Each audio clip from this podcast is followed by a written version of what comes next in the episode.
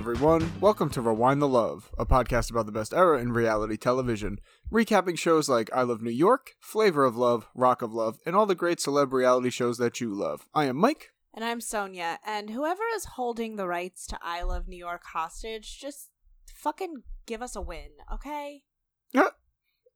It is weird the timing of everything. This We're like, sucks. It really fucking sucks. So, in case you haven't noticed, if you've been watching along with us on Hulu, there is a time limit. Like, by the time this episode airs, I think it'll be less than a week until I Love New York. I don't know if it's as a whole or at least season two is gone off of Hulu. it'll be gone by what is it, Monday the thirty first of August, I would get uh, that makes sense by the end of the month. if not the thirtieth. Yeah, Right. So, I mean, unfortunately, it's not streaming anywhere else besides. nowhere. No, nowhere besides, you know, your favorite video platform, hypothetically.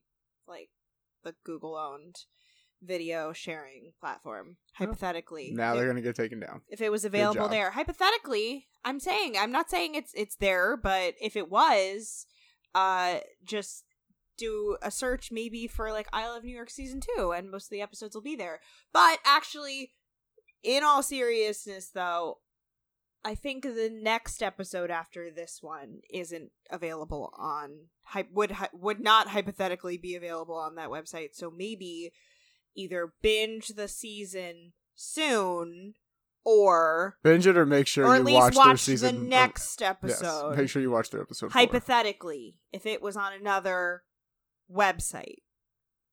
Not saying that it is for legal reasons, but you know, do what you want with this information. Anyway, on like a way lighter note, uh welcome back to the show. I don't know.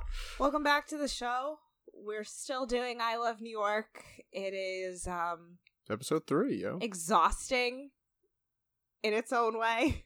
It's I like hate more of the people. Well, no, that no. I see. Well, kind of. I don't really like this. I don't like things as much. This is where it's it's like it's fun to talk about, it but it's how do you kombucha? Come how do you pronounce it? what? Yeah, What's that drink? kombucha. The What- kombucha girl. Oh, which is like okay. uh, eh. like that's where I stopped Yeah. when you said that, and I was like, eh, eh, mm, eh, you know. Yeah, It just seems like there's so much more dialogue in these. well, yeah, because you're taking a lot. Than others? the notes this no, time. even even if well, I still get through them a lot faster, but no, it's like even when you're Lucky watching. you with your functional brain and your lack of executive function disorder. Mm-hmm.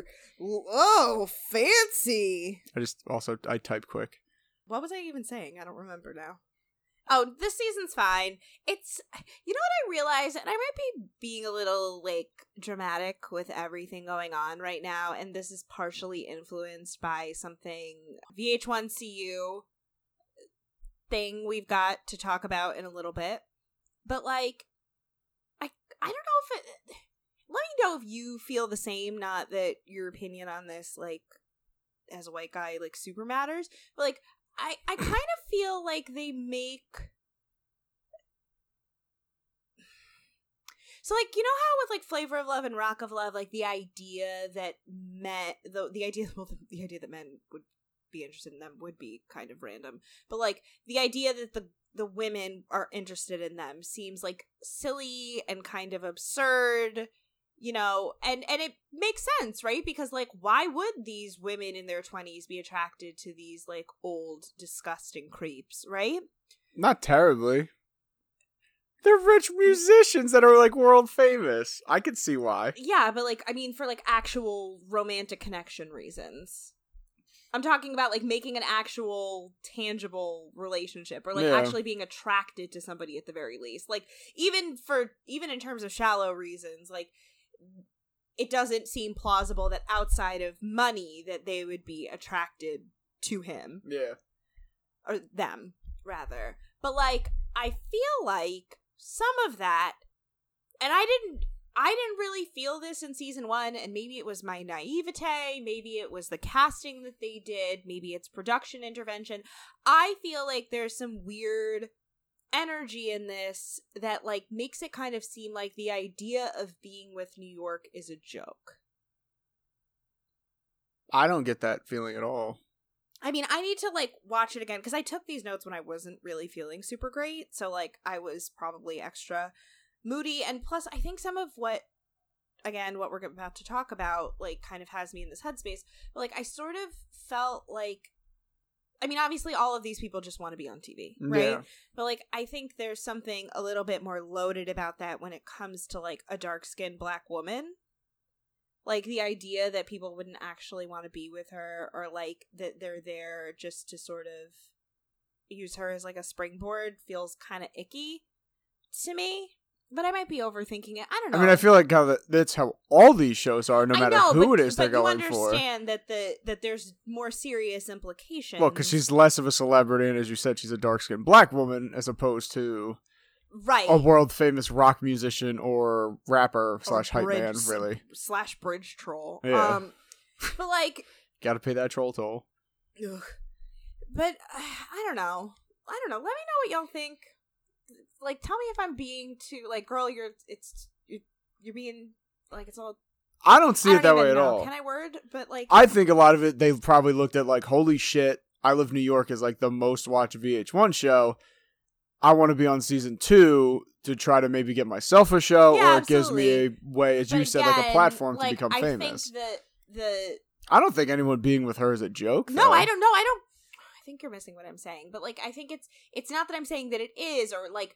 I just think that a lot of the guys came into the show looking at it that way, like not really being interested in her, but being interested in Possible fame and Yeah. fortune and uh, everything and that goes that, with and it. it's not that that wasn't there in season one. It was obviously there in season one. Yeah. It just felt like it feels so much more prevalent to me now. I mean, I could also just. I mean, we'll see how it feels with the next flavor of love and the next rock of influenced by that. love. But then again, but also like those people, I don't know. I guess really the real comparison will be like, will we feel the same when we get around to Daisy of Love? Like, will it be as much of a joke the idea that like somebody would want to be with Daisy See, I don't look in the like- same way? I don't look at it where like we look at it like it's a joke that someone would want to be with in New York. I don't know. She's an Well, attractive woman, and they all seem to be I into know. her. Uh, I, I maybe I'm again maybe my perception is being tainted by something Yeah. we're about to talk about. But before we get into all of that, Possible, where yes, I just don't see as I much as you, feel but like others the, do. I, I also I guess maybe part of it too is like in terms of production and casting that like when it becomes about who the internet wants and who her mom wants, it becomes less about who's actually would be interested in her as a person. yeah, again back to like taking that autonomy away from her. Not that she not that any of these people really had say in whatever. It's just i don't know. I don't know. Oh gosh. Anyway uh to get through some more housekeeping before we get into the vh1cu news rate review subscribe tell friends who don't suck. Five stars, please. Five stars, please. If you want to support us in a way that is free, that is a, a great way to do it. It helps get us on the radar of more people and bumps us up in the charts and helps with funky algorithm stuff, as they say on the Shut Up and Give Me Murder shows. Uh, but if you want to support us beyond that and listen to us for even more time, for some reason, unbeknownst to me, patreon.com slash rewind the love pod. We've got I love the 2000s or the aughts rather because we do VH1s. I love the new millennium and I love the 2000s as well as other random stuff that happens. Yes, We're still working our way through the 100 most shocking moments in rock and roll history. history. Can't leave out the word. Yeah. I've been trying to think about what sort of other things would go on that list if they updated it today. But some of these things are kind of inspired by like other stuff that's going on. Well, like Megan Tory might be a thing. It might be one. Might be a thing. Uh I guess I mean, I, it's was only just because it's so about fresh and new I that guess they because would I was throw also just thinking about Wilson Phillips, uh Mackenzie Phillips claiming that she had an incestuous relationship with her father, who's from the Mamas and the Papas, and That's definitely possible. definitely possible. When was that filmed again? What? The hundred greatest moments in rock and roll. Oh, one. It was 01. Yeah, oh my no, god, the amount like- of shit that's happened since this 01, is forget pre it. everything. Like Britney. Well, I know that, like, because I know that they redid it. Not that they redid it, but like they did like twenty five or fifty more shocking moments. And I'm sure like Britney's 07 situation is in there. Is that when she shaved her head? It was the year she. Uh, well, I guess this wasn't the year she got married. Yeah, that was the year she shaved her head. Gotcha. I still feel like that was postpartum depression. And no, Yeah, a lot of people things. Don't We talk don't know about who the that. fuck she she had two is, or- babies yeah. back to back. That like fucks with your brain. yeah. But uh, I'm trying to think like what else I think would be on it. I like can't think of anything that's happened. Michael Jackson dying, Prince dying, Whitney Houston dying. So know. death. death, a bunch of deaths. Uh, but yeah, so I don't know. There's plenty of fun, Yeah. not fun, but like stuff to talk about. You probably just you could probably. Google like even you just go to like Rolling Stone or something that would just have news articles and we'd be like, oh shit. As candid as we are here, we're like way more candid. There, I feel like got a little less chill. well, yeah. Remember the like what we all the tangents we went on for the 2000s one. We had to we turned the last 2000s one into three parts. Too many tangents. Uh, t- too many or like just enough. I don't know.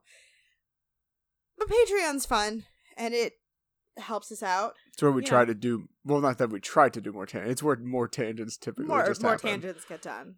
except for one that's about to come up. Yeah, so let's let's talk about it. So I had mentioned when we started this season that I was going through the Instagrams of some of the guys and had stumbled upon Buddha's Instagram and how it had some kind of cringe stuff, but you know, like some good stuff to balance it out, I guess. And like he struck me as a little hoteppy and like he made um like a homophobic type of co- like comment and i was like ew that's kind of gross and i don't really fuck with him but i was like maybe i'm just and like i found it kind of uh tainting the way that i watched the show Mhm. like it became a little i know you're gonna ask me what this means so i'm gonna explain it immediately after there's an expression called like bitch eating crackers like bitch eating crackers and like what that means is like when somebody uh, is like you hate somebody so much like everything they do annoys you including like eating crackers okay. you know like when you can't stand the way so you don't have you don't understand this because you don't like get angry but like you know like when everything somebody does like gets on your fucking nerves Mm-hmm. Like that's what bitch eating crackers is like where you know that you're being like completely unreasonable and even if it was somebody you liked you wouldn't hold them to that high of a standard Yeah. like maybe I'm I was like so I'm like watching this show and like being like maybe I'm just being like bitch eating crackers about Buddha, right? So I had made the comment on I think it was episode 1 of this season. It was like I know that Lacey had him on Talk of Love, but I don't know how the conversation went because as I mentioned, no disrespect to Lacey or the show, I just don't listen to it because she has a bunch of people on who are also on I Love Money, so I don't want it to spoil I Love Money and uh, the other charm schools when they come out, whatever. Which, by the way, she just put out an episode with uh, Larissa, aka Boots. Yes. That's going low key viral because Larissa's saying that uh, Mo'Nique kind of blackballed her for a while, like from different events. Uh, which, as much as I don't want to believe it, I kind of feel like that would track. What kind of events? I don't know, like I I didn't watch the whole video and like I only watched part of like I had I don't know, I wasn't super paying attention to the clip, but it was like oh, it was some kind of like spa event for I don't know, like entertainers. And this was like shortly after because Mo'Nique won the Oscar like not long after these show shows aired. So she like, you know, thought pretty highly of herself as, you know, I mean, she should have thought highly of herself but not high enough that she's like better than anybody, you know? Yeah. And Larissa said that she like said that if she was going to be there that like she had gotten word that Mo'Nique said that if Larissa was going to show up that she would not. And because this was like the time when her star was shining super bright, Larissa basically got uninvited to the thing. And so she said that now, like, it's the kind of thing where, because Mo'Nique's having this issue where she's claiming to have been blackballed and stuff herself, that she's like, Larissa's kind of like, well, karma. Karma's a bitch. Yeah. Right. So, Karma's a bitch eating crackers. that's a good one. But yeah, so I Come I didn't. I didn't watch the whole thing, but it's it's definitely uh worth checking out for sure. If it hasn't crossed your Twitter timeline, you're Mhm. not following the right people, I guess. But anyway, back to the reason why I brought Talk of Love up. So when I had mentioned that Buddha had been on Talk of Love, and I didn't know how the conversation went because he posted a bunch of like he posted a bunch of like sketchy stuff, and I know that Lacey's not really about that life. Yes. Like she's pretty outspokenly, you know, an ally to a couple different marginalized communities. So, you know, I was like, oh, I'm kind of like surprised, you know. So a bunch of listeners messaged me and said, actually, she like really kind of takes him to task for all of this stuff. So I was like, okay, good to know. So let me check it out. First of all, this episode is like way longer than all of her other episodes. I think this one's like an hour and 40 minutes, whereas most of them are about around an hour, just, Damn. just shy of an hour, right? So I'm like, okay, like some stuff goes on. And this episode was like in June and not long after all of the George Floyd and Breonna Taylor stuff. So it was, it like made sense to me why she brought him on, Mhm. you know, for a variety of reasons. And I was like, you know, let me just give it a listen so I could report back to y'all about what was said. Not to take listeners away from Lacey at all, but just kind of like an I listen to it so you don't have to type of thing. And I didn't, I took like, I, I guess I didn't pay attention to how long it was going to be because like I took a decent amount of notes, but I'm not going to go through all of them.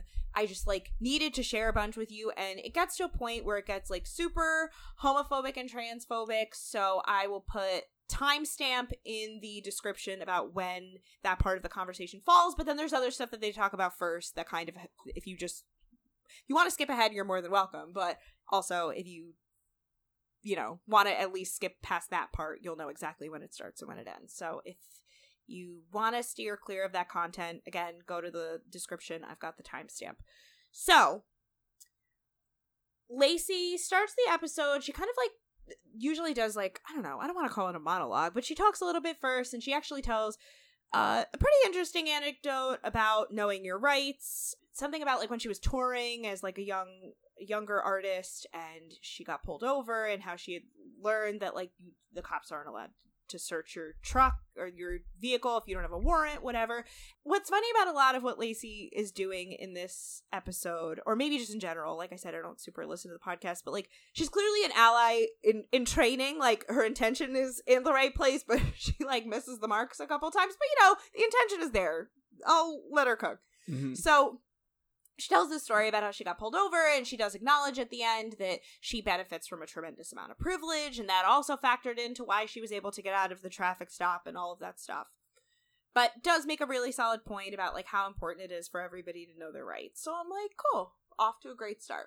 So then she starts talking to Buddha, and he is smug and condescending right from the fucking get go. He makes it clear that he doesn't, you know, he never watched any of these shows, whatever, and that he didn't know her or any of this because they were on, they were both on I Love Money, but they were on different seasons True. but to kind of skim through what he talks about like first they kind of talk about because lacey's saying about how they were both the villains of their respective seasons and of course he wants to blame editing and you know and lacey does actually at this point admit that she based a lot of who she was on her show after having watched new york Yeah.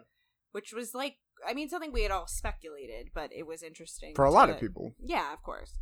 But it's weird because when they get to that kind of conversation and they're talking about like, oh yeah, like we just like to both kind of poke the bear or whatever, he's like and this I feel like sets the tone for how I looked at him from here on out because this is like something I kind of suspected but like felt very gratifying in like actually hearing him say is that he's like, "Oh, yeah, and those when those people get mad, you like won more or less because you know you clearly got under their skin and like just praising being manipulative Mm-hmm.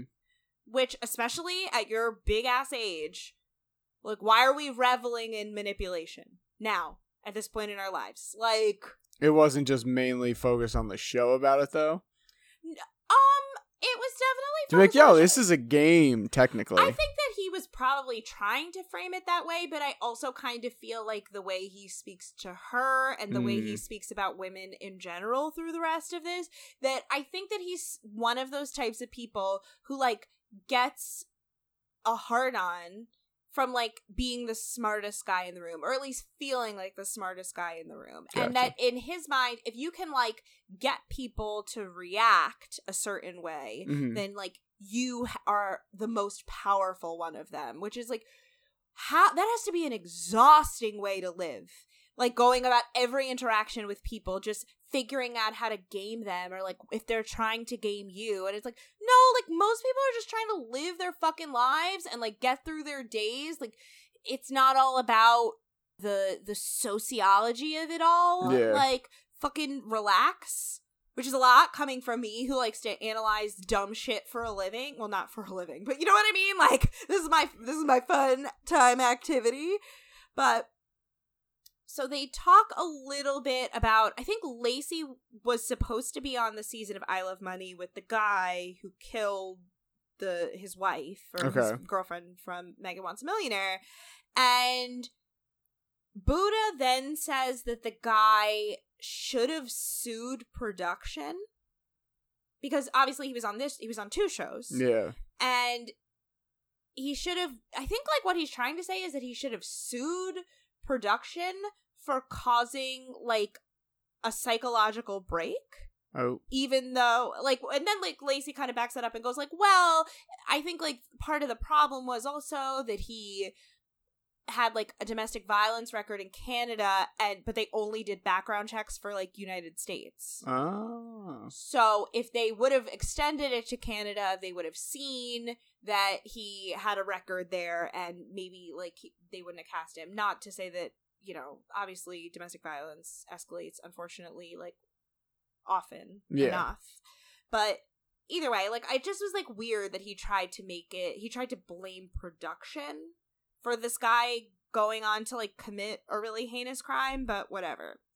So he talks a little bit about his background and how he did you know, he's like a computer science guy and he was like, "Oh, the program at the school that I was at, you know, wasn't what I thought like up to snuff. So like I designed this whole program and then I went to be a model and then I found out later that they had implemented all my changes and didn't give me any credit. And at first I was like, what a fucking douchebag. You know, whatever. But then I was like, all right, this is why like my bitchy and crackers moment because I was like obviously that would be something really frustrating. Like if it happened to somebody that I liked or to myself or something like that, you know, you put all this work into designing something and then you get no credit, especially at the academic level for doing it, then yeah, that would suck. And it is impressive that you managed to create something that people implemented. Like, fine. Like, I was like, you know, maybe I'm just being too salty of a fucking bitch, right? So he's talking about how he did modeling and then acting. And I forgot exactly how this comes up, but I think they're just kind of talking about relationships and gender roles a little bit. And like Lacey talks about how she's in her 40s and like has no desire to have kids. And he's like, oh, really? Like, oh, like just, you know, I'm just like basically he's like surprised that a woman would potentially not want to have children Yeah. which is like ridiculous. And then I think because Lacey, like, despite all of her bullshit, like, really does want to try to be a nice person sometimes. She like feels the need to explain to him why she doesn't want to, and it was like, girl, it's your fucking show. You don't have to explain yourself. Right, exactly. It, in general, you don't fucking have to, Yeah. but especially on your That's own what I mean, goddamn yeah. show. You don't want kids. You don't have to have kids. Like, So he talks about uh when they're talking about his like progression to being on these shows, he's like, "Oh, I'm not one of those people who watches TV," which I'm like, "Fuck you." You know what I mean? Like that- that doesn't make you superior to anybody else. Like, I hate a bitch that doesn't watch TV. Now, obviously, I'm very biased cuz like my whole, whole entire life is TV. yes. But like, I don't know. Just you don't have to like. It's one of those like you don't have to like it, but like don't. You're not better than anybody else for not liking it, right? This is when Lacey admits that her character was her character, quote unquote, was very strongly influenced by New York. Go back to my Rock of Love at the Rock of Love episodes to kind of hear my feelings about it, about like the her decision to be that character. So she asks him about how he ended up getting on the show. So he says that he went to a casting because he was acting and modeling at this point, and he went on an audition for a VH1 show about like being the smartest model. And they claimed that he was too smart, So they rejected him. They said, actually, this is for like dumb people who think they're smart. And he was, they were like, oh, but the, we have something else that we potentially would want you to be on, but just Mhm. like keep your phone number, you know, be aware that we might be reaching out to you. Then they called him for this like a couple months later, and he's like, "Oh, I had to take my time to like think about if this is something I'd want to be involved in because I like I sort of knew about the show, and like I knew of New York as the loud ratchet one." Now, at first I was like, "What the fuck?" But then I realized, okay, if you are somebody who knows nothing of this show really, chances are you still knew about the the spit thing with Pumpkin. Oh yeah. So I'm assuming that he based his opinion of her on that instance, which it's one of those things that like I I feel like in your memory, it in like a person's memory would be more like ratchet looking than it actually was, which is kind of weird to say about a situation where somebody spits on someone. But like you know, she conducts herself like not in, you know, if you wanted to make it like about looking ghetto, which is its own loaded classism bullshit. I don't know. It just kind of reminds me of that time that a racist girl we went to school with, the one who got said it got she got the breast implants because of me. Huh. She was super fucking racist despite being a POC. That time that Richard Spencer and Richard not Richard Spencer, Richard Sherman. Oh my god, two very different people. Richard Quite the opposite of the spectrum quite of the each op- other. as much the opposite as humanly possible. My bad. I'm still like reeling from the news that he endorsed Joe Biden. But anyway, so Richard Sherman, that time that he went off about um Michael Crabtree, Mhm. right?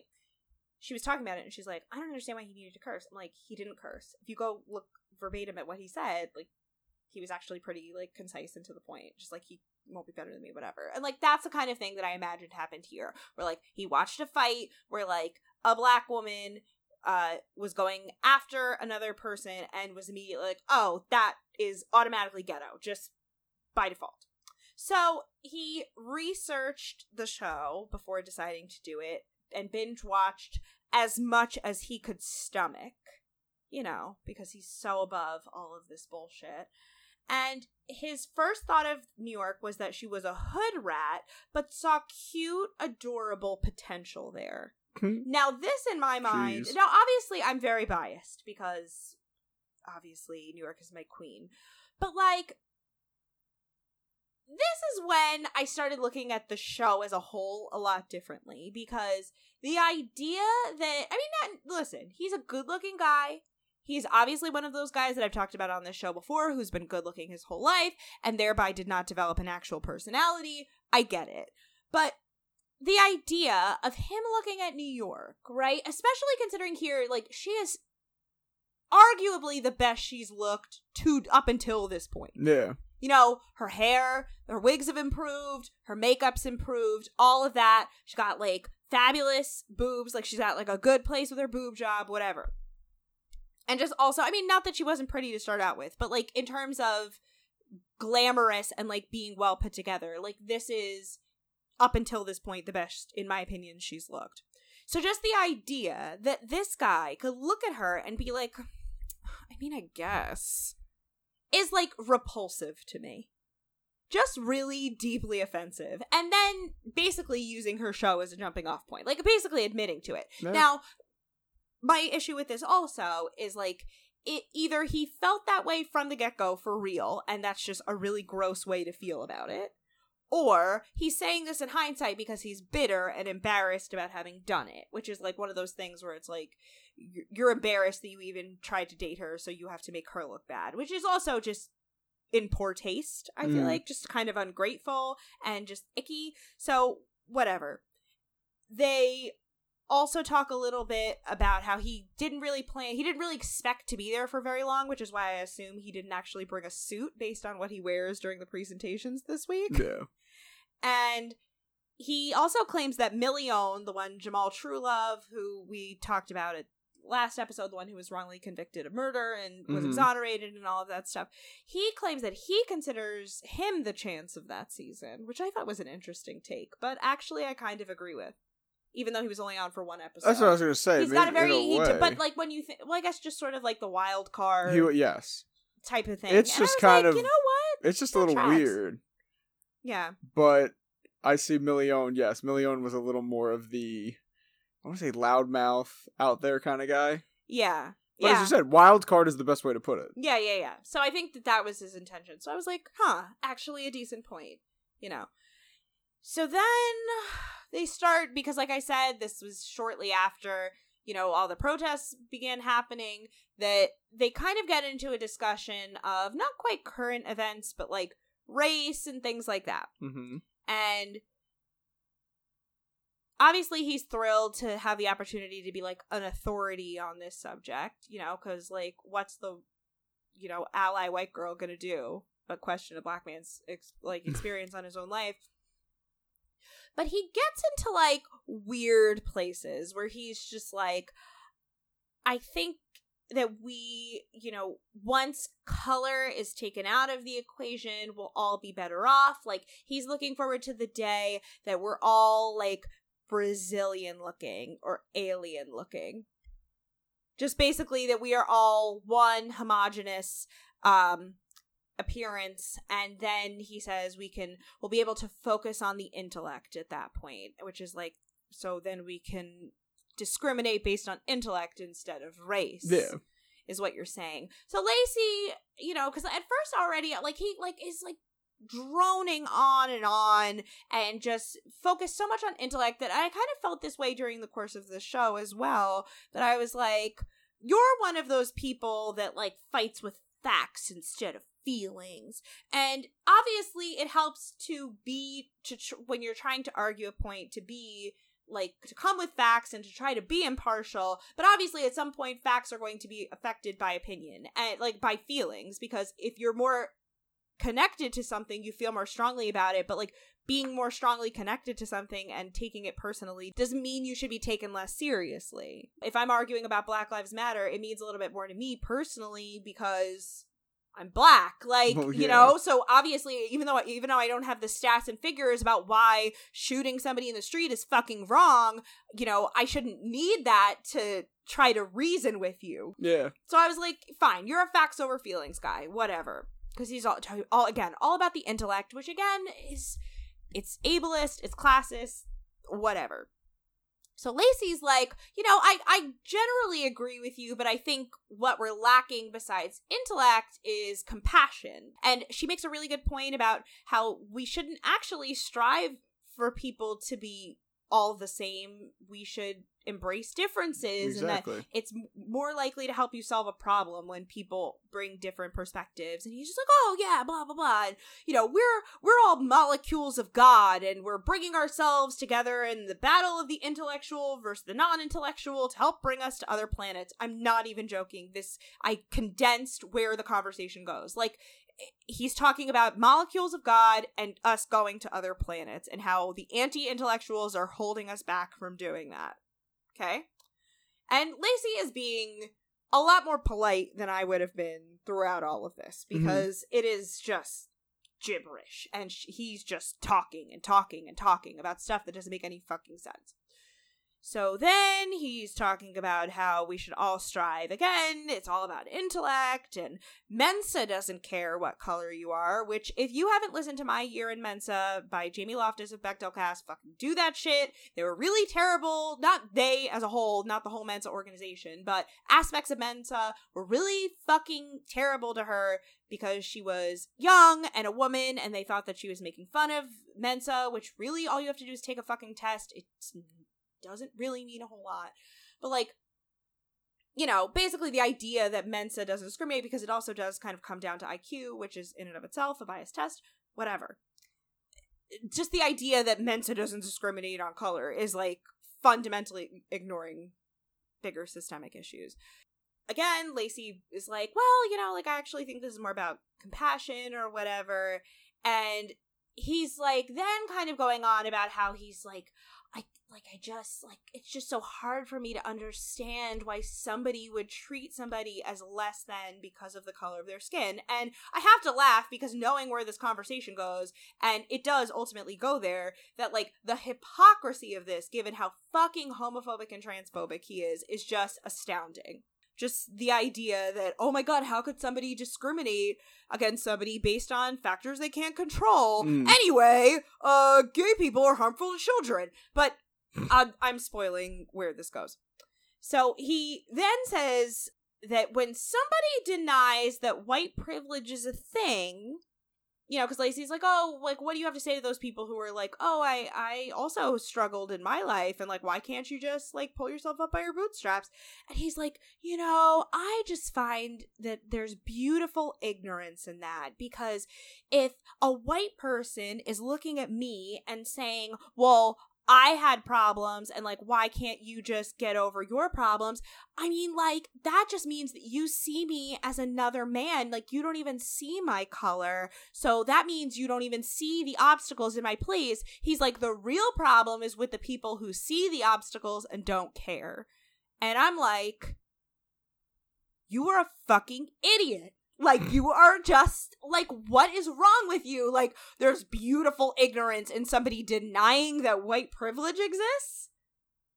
And not only just white privilege, but Just like privilege in general. Yeah. But uh, it just was so weird that just like, oh, you don't see me as this thing. Again, it's like that weird I don't see color thing that's internalized in people of color sometimes where it's like I know that you claim that you love your uh, blackness or uh, whatever other ethnicity ness that makes you not white but like what you want is to ultimately assimilate to whiteness is what all of this sounds like to me whether you think that you want to or not that's how it sounds to me because everyone thinks that's the norm. right it's just the default right exactly it's the default That- and if apparently he wants us to all be brazilian Yes. looking which is objectifying in itself as if brazil doesn't have their own bevy of fucking race problems True.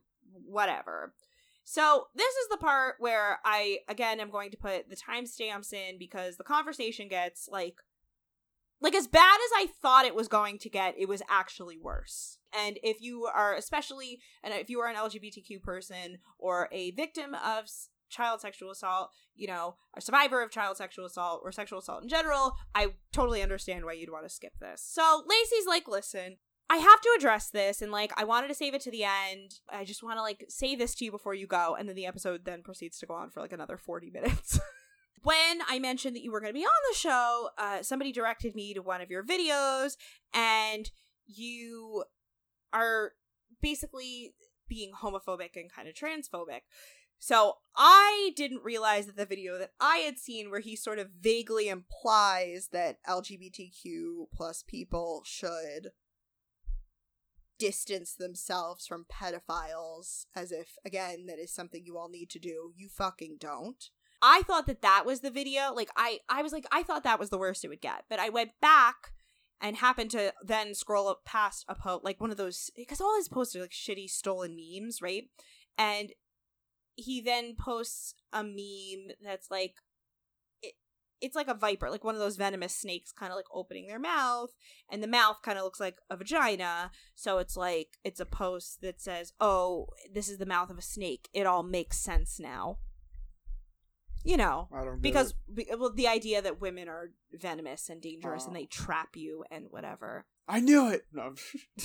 caught me. So I scrolled past that to get to the videos in question because Lacey references some videos from September.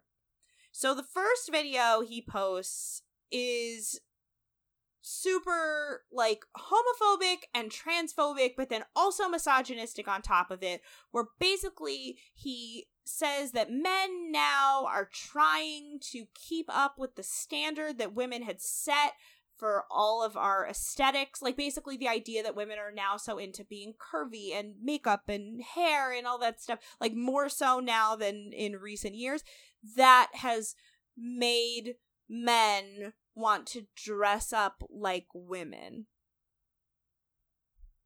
So it is women's fault, quote unquote, that trans people exist. Well, cis women's fault, ra- rather. As if, like, does that make any sense to you? Because it doesn't make any fucking sense to me. But then apparently people had reached out to him. I didn't see any comments under any of these, so I don't know if he deletes them or what.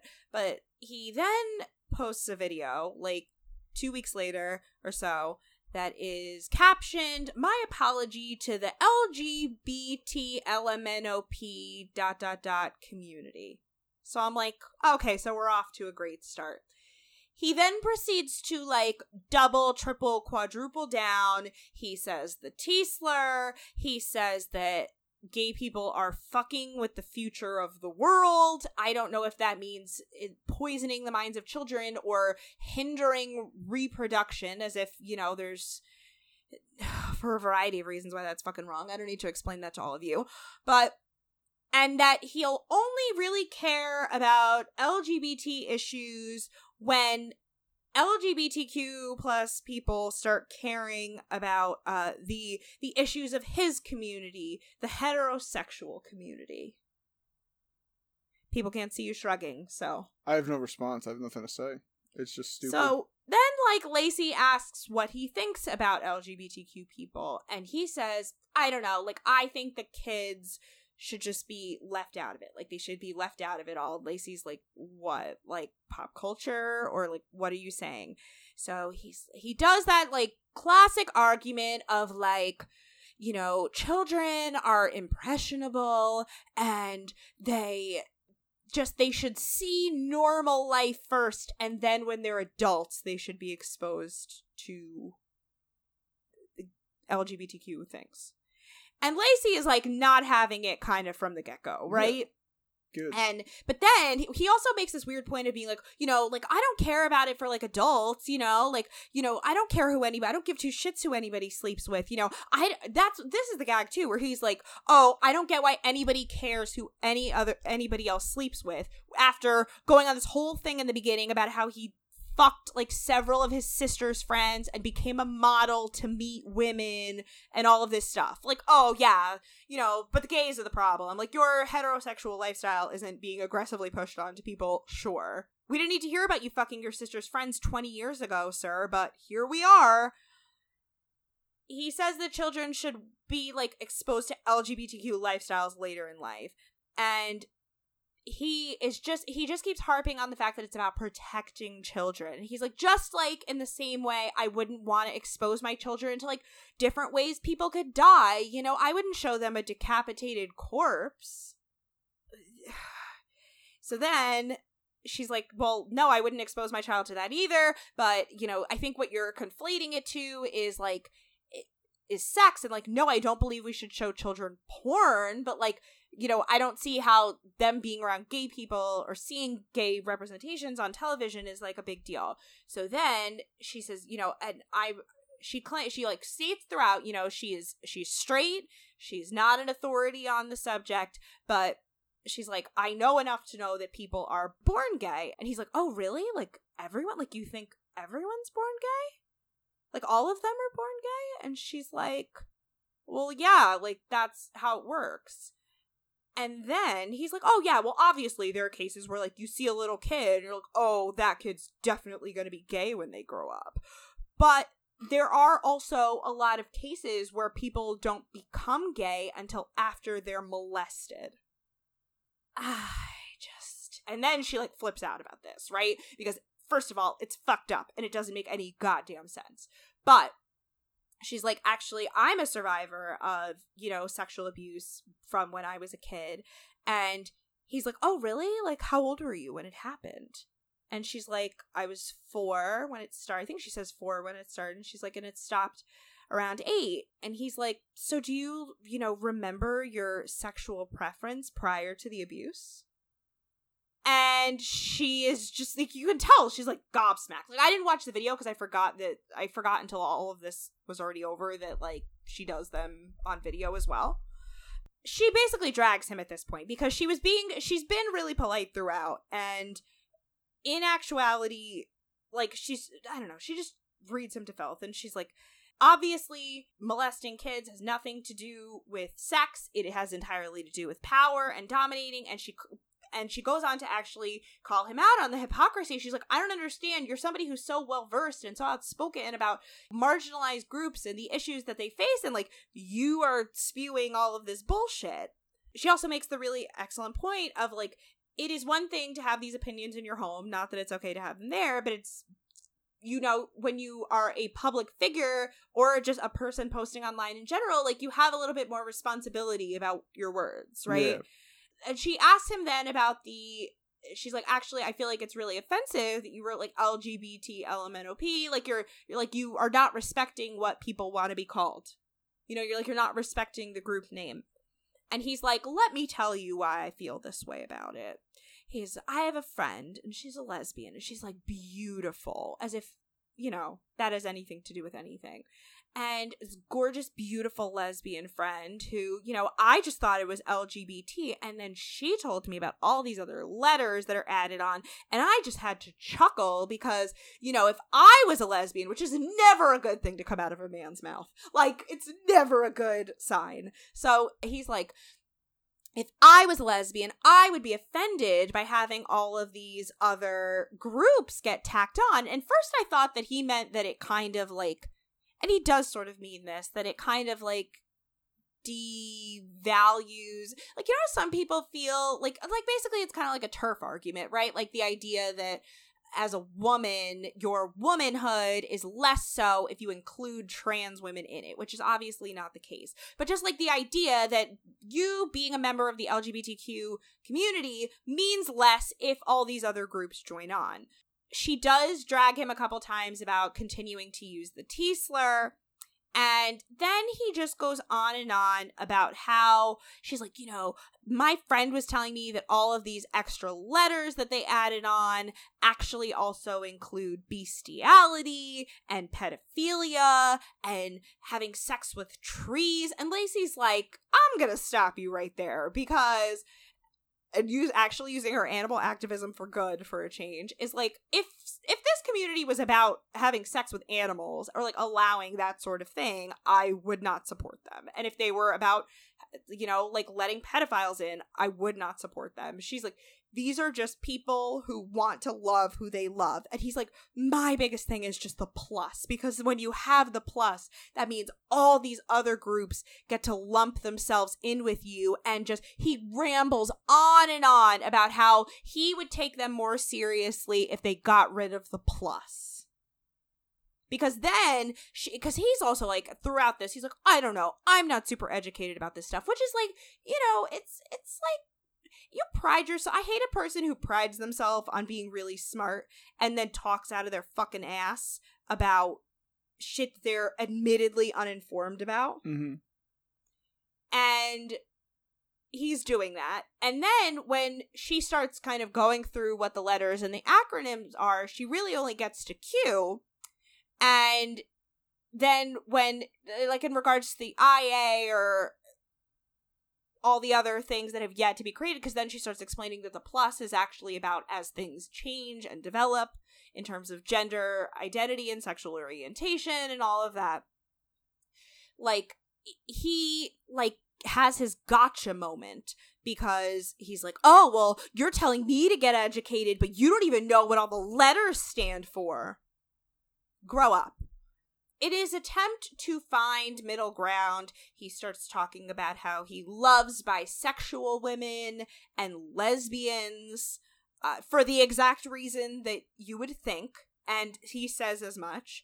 And he's he then kind of goes back and forth between saying that stuff and being really condescending about how technically we are on the same page and then also screaming at her about if she's going to tell him to be more informed, then she should actually be more informed. And again, screaming about the plus sign. He's like, they should just have a heart at the end because a heart means more than a plus and starts comparing it to like UX computer design and stuff like that. And it just was fucking bullshit. Um, I actually did reach out to her after this and told her, you know, I, mean, not that I'm in a position to thank her because I'm not LGBTQ, but I I thanked her for, you know, really kind of taking him to task and like being more polite about it. And she goes on this thing at the end of the episode once the interview is kind of done and is like, you know, I'm not really in a place in my life to shout people down anymore. Like, I think education is important. As much as I agree with her in theory, I think that somebody like him is like a lost cause Mhm. because he already thinks that he's smarter than everybody, so he has no more room to learn from anybody who he doesn't deem as worthy of learning from. Because for as much as he's like wants to question everything, he also had some video when like Jay Z was working with the NFL and like people were getting all upset about it that he was like, "Oh, I don't think we should question Jay Z's motives. He's obviously a smart guy." It's like Jay Z's also a master manipulator, so of Yeah. course, two peas in a fucking pod. But uh, among his most recent posts are basically things implying that wearing masks is just a lesson in compliance by the government and how they don't actually help with the spread of COVID. And uh, just when I thought I couldn't hate him more, I hate him even more. So this is uh, officially a fuck Buddha podcast.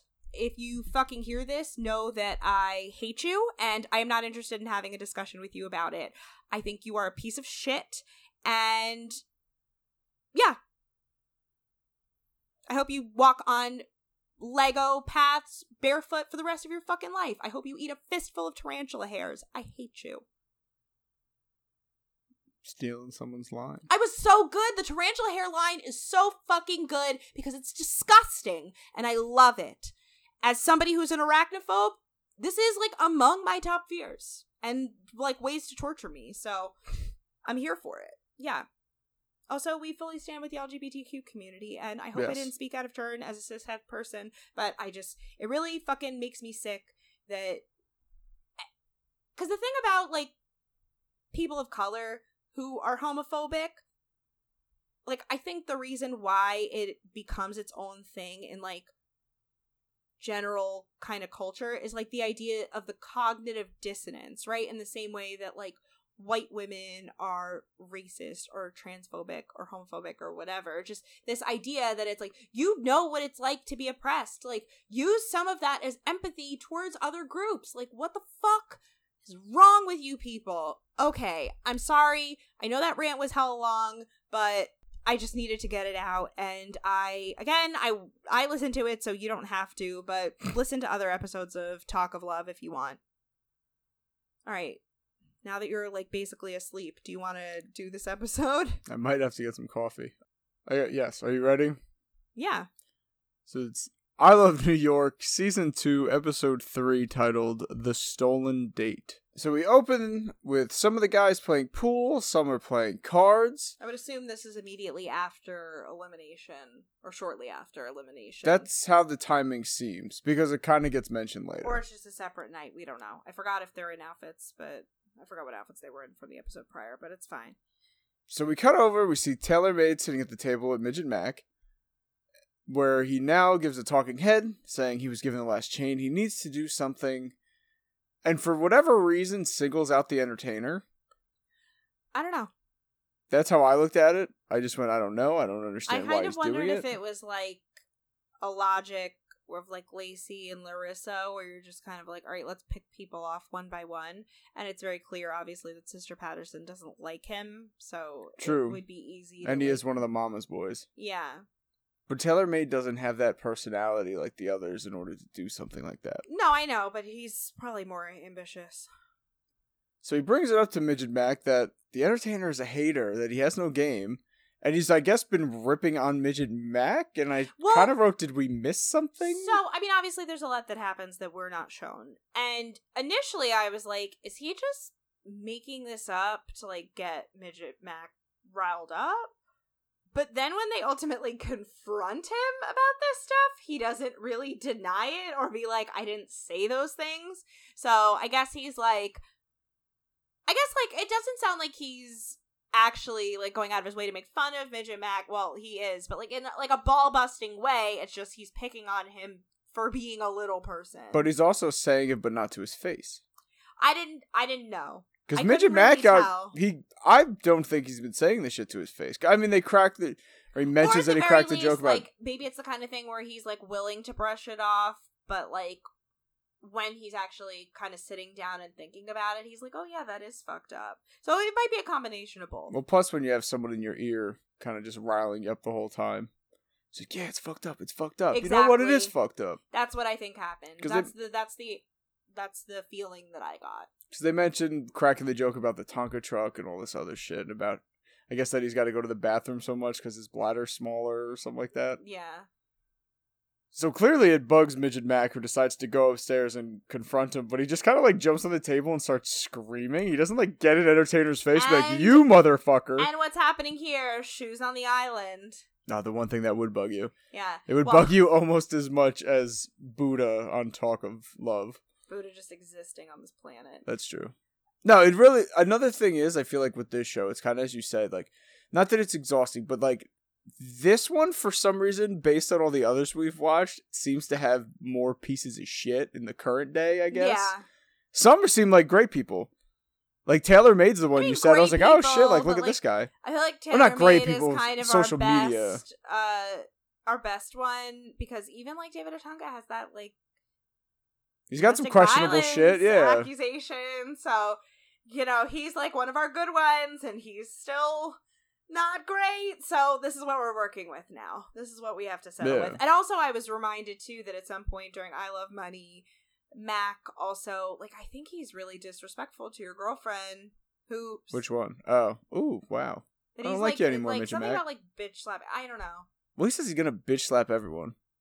Yeah, bitch slap his ass and I believe Superfan uh, Sierra told us that. So damn. yeah, Now I'm gonna be disappointed. Midget Mac, you're starting to get on my bad side. yeah, I know. I wasn't really thrilled about that. Son of a bitch. But when Midget Mac, I just want to call him Mac. Like I feel so weird about saying it, but like when It's his Mac, name. It's I like- know, it's his but like well, brand. she also calls him Mac at that point, and also Mac. Well, she did easier say Mac at the one time, and I was like, oh, I wonder if she's kind of fading away, and then of course follows up like Midget Mac, Midget Mac. Yeah, but Entertainer like is basically unfazed by this and just like knows the Taylor Made is behind it. So he's just like, where the fuck is Taylor Made? Like I'm not even trying to hear this shit. Like where is Taylor Made? Well, because Taylor Made goes to the defense. He's like, well, you didn't make fun of his small bladder. That is kind of discriminatory. And that's the It's thing, like that's like- all you said.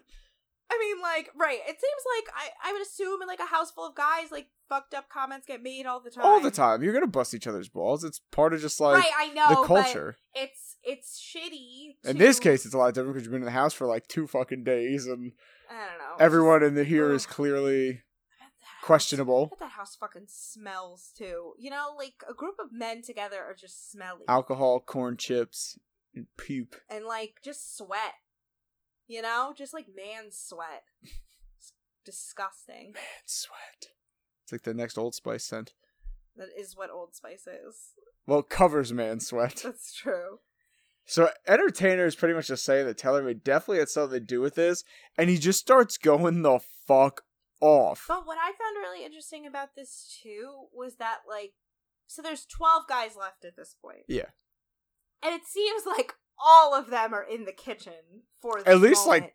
Ten of the twelve. That's also kind of what made me look at this as like all of these guys are only here to get famous and none of them give a shit about New York because They're just watching. well no because even on like any of the other shows we've watched so far people are eating in different parts of the houses like there's no time where everybody is together that's not like a challenge purpose you know and for They are normally reason spread out. All of the guys are just fucking in the kitchen conveniently where the fight is happening where the camera is Well, before Taylor Made and Midget Mac make it in there. Because it's almost like the producers told them, like, yo, you guys go talk about this shit real quick, and then everyone's going to come in. Yeah, this is like painfully staged. This episode, or at least this show, in and it's a lot on Taylor Made, it seems. Like, they just make him do this stuff, and it's like, well, this doesn't seem legit. I mean, I would just assume some of it is him. Again, like I said about Lacey, equal opportunity fuckery, where it's like, you know, they realize that in order to get and stay on the show, you need to decide to be a certain person that you may not be in real life. But, like, in my mind, your choice to become this person when given the opportunity to be somebody says more about you, I think, than these people tend to be aware of. I don't know. I just thought it was interesting that so many of these guys felt the need to be on camera. Like I it's just like really unbecoming to see so many men be so hungry for camera time. Well, it was also, I guess, the peak of that time between these Yeah. reality shows and everything. Yeah. But entertainer, it is. I thought it was kind of fun because he got so fired up and he just He saying "fuck really- you, fuck you." He's He going, got really, and he really threw upset. what seemed like a real quick one in midget Mac, just real quick, like "fuck you." But no, fuck you, Taylor Made gets in his face even more. He's like, "You got something to say to me?" And I thought it was Taylor Made. I thought it was funny that he's just like, "No, I'm just putting in my two cents, man." so he keeps getting in his face, just yelling at him to shut the fuck up, or he's gonna kill him. And then Like, everybody's kind of like, it's not worth it. It's not worth it. You're to it- get sent home. Because then we get the talk he had from horrible human being Buddha. They're just saying that Taylor Made was instigating the problem, but Entertainer is half psychotic. And it's kind of like, bro, like make up your fucking mind. But then, yeah, then we got back to Entertainer, literally just saying, "I'll kill you," and it's kind of like, oh, fuck. Like, what are you getting so fucking upset about? Yeah. But Taylor Made trying to use it to his advantage. He's like, well, I know if he hits me, then he's going home. Which, hey, it's true. If anyone gets physical, you leave. But apparently you got invited back in a couple episodes if New York wants to fuck you enough. Uh, oh, I guess something I didn't remember, but now I can assume. So now we get a cut to where it is now 1.32 a.m., where we find Buddha, 20 Pack, Punk, Pretty, Entertainer, and Wolf. They're just hanging out and saying they should p- play a prank on the others. Mostly tailor made, it seems. I think you mean Wolf. Oh, sorry. They No. decide that they want to get. They just want to play a prank. Oh, and that was a, a Buddha's thing too. He was like, "I was like, the thing I'm most mad about is that they didn't show more of my pranks." I They really say that? Yeah, That's stupid. he said his big. He said when people ask him what his biggest regret about being on the show, or like the thing that he was most annoyed about, is that they didn't show more of his pranks. Well, this is one where I do actually give a little bit of credit, but we'll get to it. I don't know how to feel about this, but also I'm somebody who hates pranks, so you we can talk about it. But 20 Pack mentions bringing up putting the card on the platter and putting it on the table, like when it gets delivered. Yeah, they want to do a fake challenge to like troll whoever they don't like, which is primarily Tailor Made, obviously, and also it. They're really the two main focal points. They seem to come up with this idea fairly quickly that and it's honestly It it is editing, a but- good idea. It is just a very awkward execute. Like I just like the the idea that it's happening and kind of for a mean spirited reason and not like I think that's what it is. It's like a good prank, but it's not lighthearted. Like it is purposely to make other people look and feel bad. Yes. And So- which I'm actually kind of surprised in the end it doesn't work in the other's favor. I was, I was, we'll, I feel like it kind of does a little bit. okay, well, we'll get, we'll we'll, get to there. So So- they decide that it's going to be like they're going to tell everybody that they all need to stand outside overnight and the winner gets breakfast with New York in the morning. Or as the captions say, Winnie with me gets breakfast economies in the morning. Oh, I didn't. re- I just wrote what they said. I didn't It's actually. very weird. I just happened to catch the the caption and I was like, that is not what's being said. Although Punk was kind of setting it up outside, and it, he does mention to make it look nice and official, and it kind of does. It really. I thought they set this up great. my only thing was initially I was like, well, Ant's been presenting all of the Where challenges, was he? but it is also early enough in the show where it is plausible that they wouldn't have taken that as a tip off yet. And if it's almost to be like two in the morning, Right. they could be like, "Yo, these motherfuckers are sleeping, and we got a notification that we got to go out here." right. So he ends up. I thought this one pretty well. So piece of shit Buddha reads the fake card saying, "Good morning, fellas. I don't appreciate the fact that you guys had me stand." He fucks up here. He says that you guys had me standing up your girl last night, Yeah. and then all of a sudden be like, "Ooh, well, he could just read the card wrong. Maybe, maybe wrong. they don't oh, get we've, it." We've seen a million people fuck up these cards. So let's see how long you could stand for your girl. The person that stands the longest is going to have a special breakfast with me tomorrow morning. Yeah, because Buddha's doing this because he feels bad that Tailor made from the fight in the previous episode about the roses or whatever. He feels bad that Tailor made made New York wait. AKA, you just want to be a manipulative piece of shit. Like, I f- whatever. So, all the guys are like, oh, I guess we have to stand out here all night. And again, like Mike said, this could easily backfire and work in Tailor Made's favor. And It like, could- all of their favors. I looked at this as like she's New gonna York is somebody who loves to see that men are doing suffering Yeah. in her honor. That's you where know? it's like, oh my god, y'all waited out here all night. Hmm, all right, maybe I will give you a date, or you're I gonna think- automatically be Mm, safe. I think that So we'll see. in how it goes. But They did great here, waking everyone up. They're like, yo, get the fuck up, we got a challenge, like get up. When they were really leading into it, and you see everyone running around like trying to throw their clothes on, like from dead sleep, having no idea what's going on. like cheesy looks this completely is just shot. So, much But he of this does get episode excited. is so fraternity. It Yeah. just ex- That's really what it- it's like. It's like, fratty as I love New York too, fraternity house. So cheesy gets all excited, saying if there's anything he could do, it's fucking standing. weird. At which point here, and this is where if I'm one of the others, I immediately go, something's up here.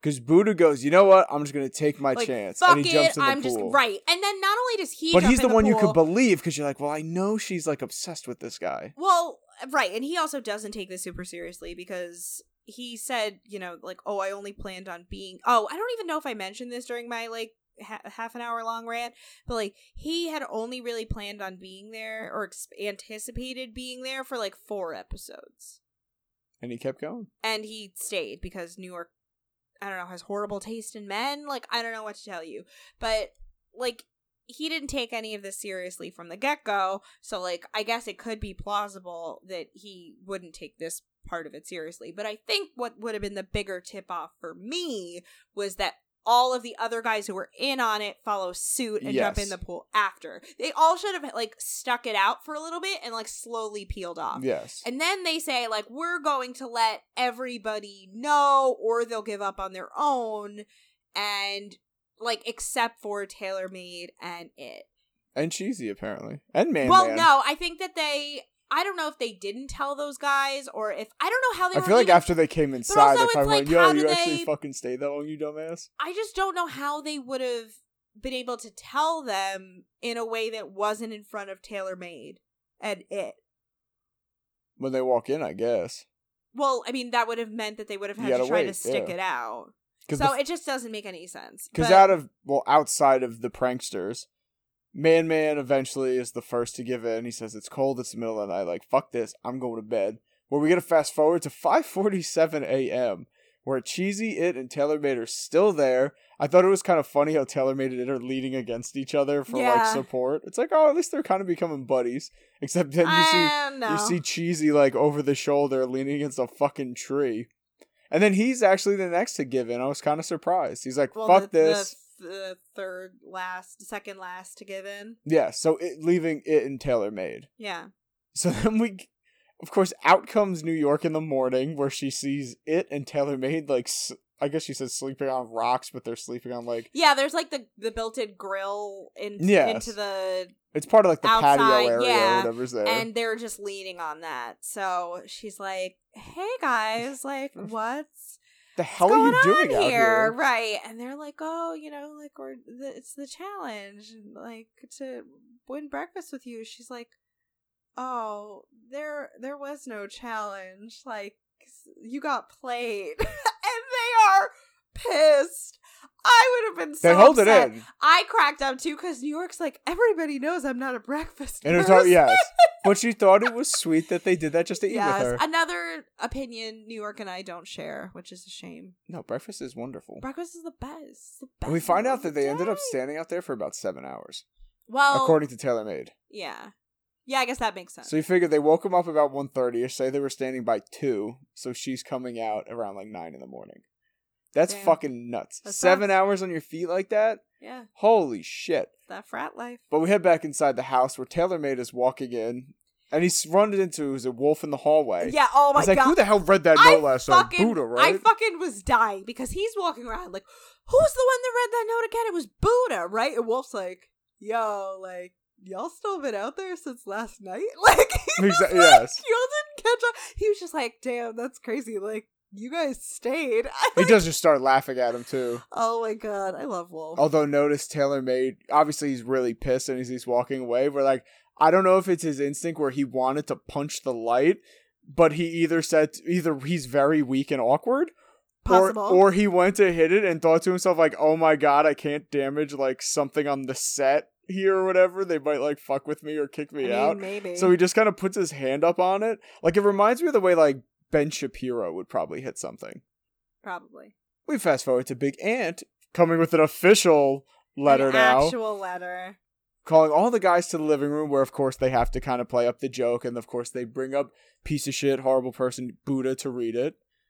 Where he comes up and he says, "Gonna read exactly what it says." He promises.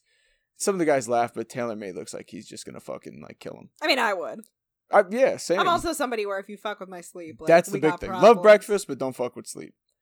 So the card reads New York is a star, but she's not done shining yet.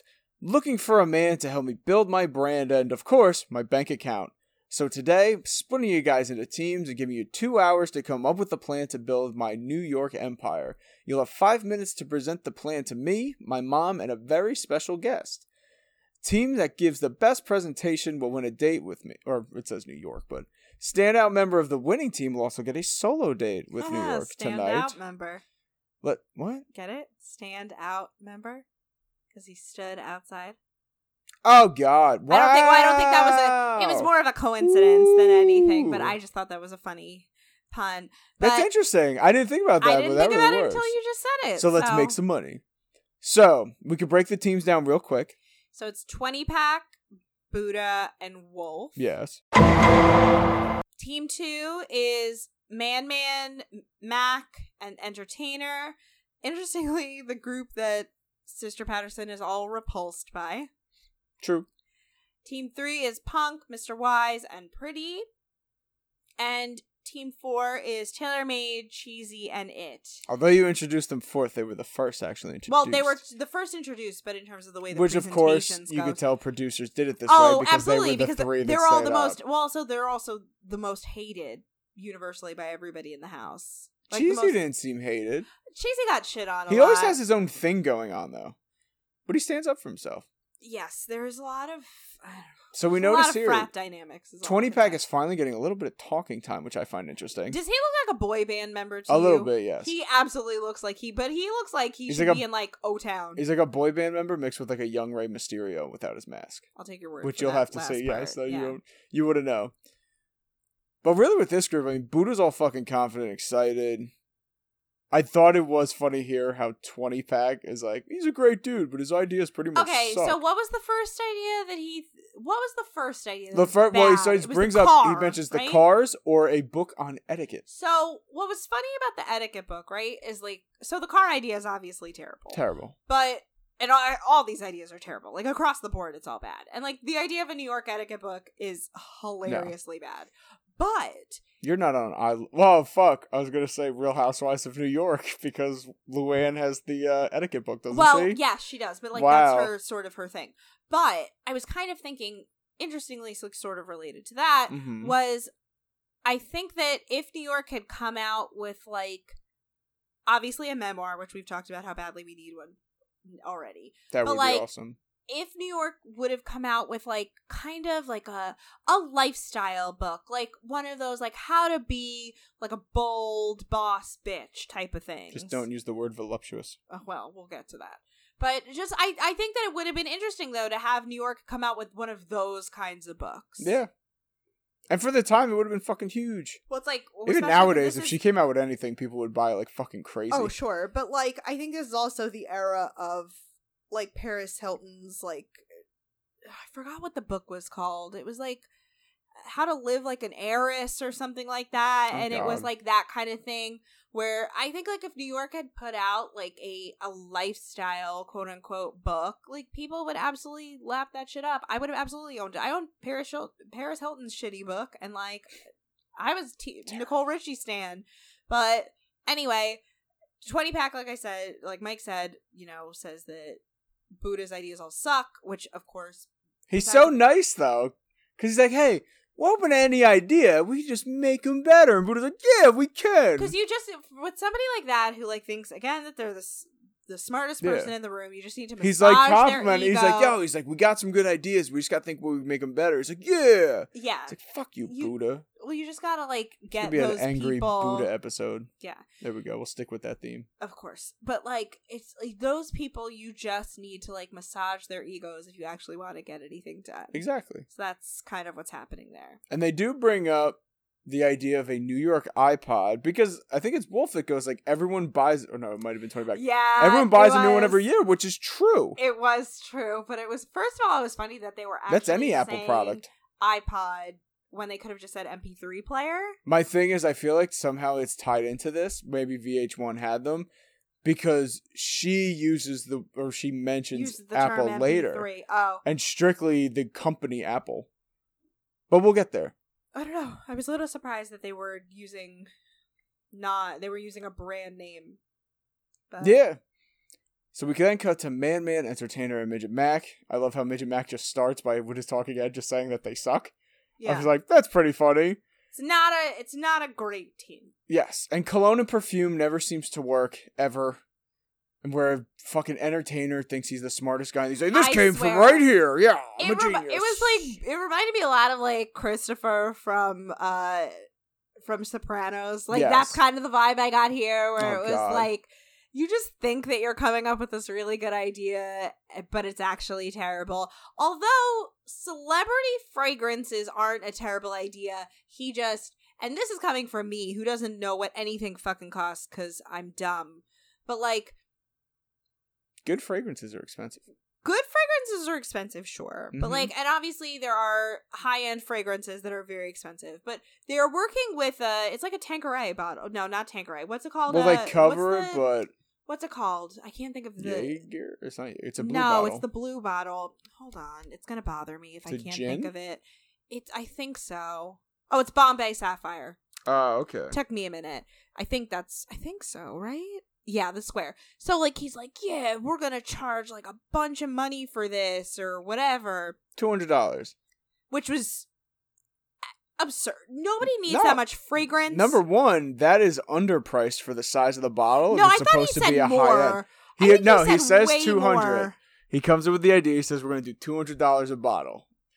The thing is, for a bottle that size, more money than like that. I have bottle. You think how fucking big that is? He's like, this will last you a year. It's like I've had bottles of cologne that last me over a year that aren't even fucking close to Anywhere that near that much size. Unless you're spraying like five thousand sprays every time you wear it. there's which he looks like the kind of. But there's a lot of really like think of your average bottle size.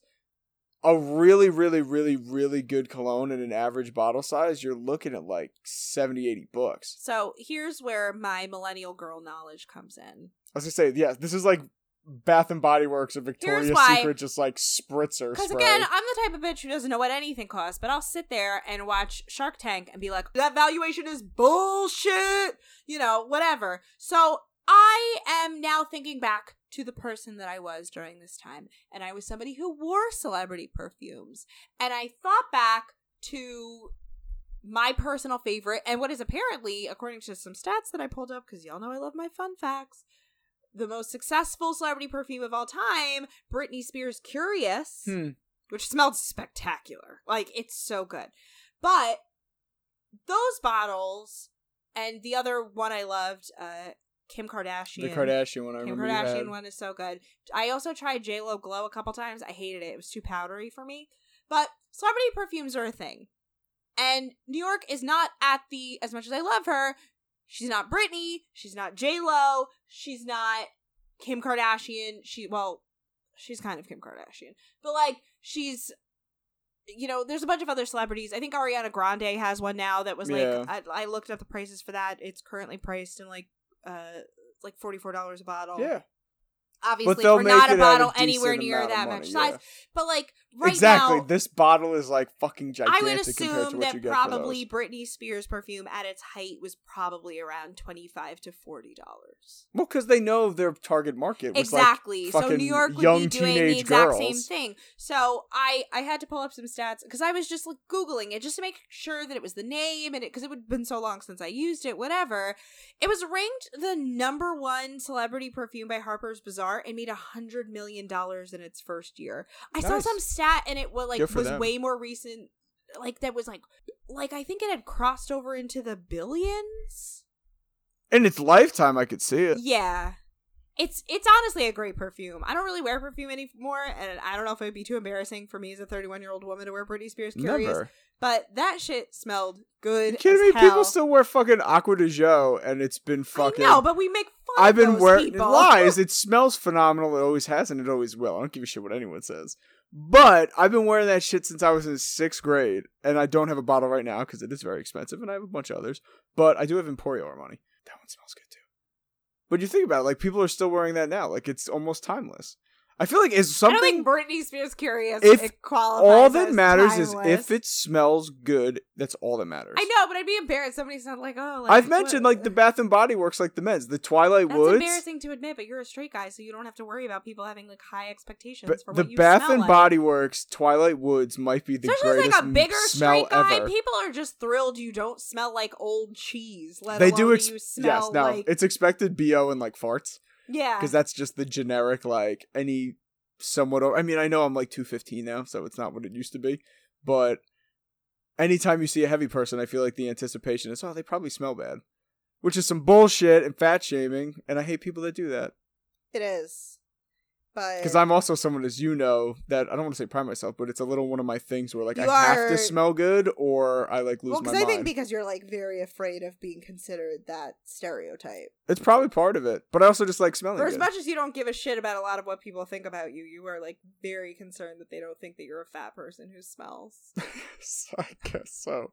But I also just take I like there's so many times where like if someone goes by and like they smell good, it's always kind of like oh, No, I mean, believe me, I. It's a nice joy in the There's day. that meme with Ariel where she's like getting the voice sucked out of her. Yes. Right? Where it's like when a dude walks by and he smells good, like that is me. That's what you like, gotta go for. It's it's very attractive. Because a lot of people say like, oh, I'll only do like one spray, this and that. that. It's like no. I wish I was depends somebody on who the cologne. like sprays like stuck on, but like in a subtle way. Like I feel like I'm never good at like I don't know. My body just like rejects smells and just I So I gotta like, I hit the don't smell- clothing here and there. I know. I But know you've the- got your James Kennedy method. So I don't really do that as much anymore. That's very Wait, faint. well, where the fuck it- are we going? Like yes, it's very faint, but it did a great job, really, just kind of implanting it into the clothes, which is nice. yeah. But I'm one of those people. It's people be like, "Oh, all you gotta do is like two sprays and walk through," and I say no, because what happens is that by the time you go to your car, drive somewhere, take a fucking lift somewhere, whatever you're doing, that smell's pretty much gone. I don't know. I'm also somebody You who's gotta very- overload a little bit in the beginning because by the time you go to where or Yeah. get to where you're going, it's gonna be a lot more faint, and after like two hours, it's gone. I'm somebody too who's very like sensitive to smell, and I've That- become yes. increasingly more sensitive to smell with age. And I just I don't want to smell myself even anymore most of the time. Like I don't really now I want a want new to like cologne. now that we talk about it, but I have Mm. so many though. for all the places we're going. Oh, I'd wear it to work because I need to smell good. That's also like it's your it's not a good idea in like at work. Like scents at work is generally not considered best practice. Oh, that's why I don't go crazy with it, but I do make sure I smell decent. Still, it's Helps with for, sales. It's for people's allergies and stuff. It's not a good. Whatever. I feel all like we're got doing. masks. I feel like Now we're, we're doing a ranting. weird We're version of like colognes. America from West Side Story, where it's like you've got the positive spin Yes. of it, and I've got the negative. You've got to smell good in America. Oh boy. Spray some cologne or perfume right now on you. Anyway, so pretty much Wait, at this point would be the perfect time to say man man just goes hell nah and walks away. just, he just walks away. Really, From us. The idea is right from this whole He's just like, that we "Fuck just y'all." about about sense. But really, the idea is it's too big, it's too expensive, and it's too impractical. yeah. Just like it's a bad. It's not a good business idea. idea. This is what you come of- up late with later on. This your felt brand. like if you gave like a boys' Catholic school business class of like underclassmen an assignment of like a product to come up with, like that's how bad all of these ideas are. But what's so bad joke, but I'm not what's so funny to me is like they're working with a liquor bottle. Why wouldn't they just do liquor? that could also work. That would have been so much better of an idea. And liquor is recession proof, as we've all witnessed through this pandemic.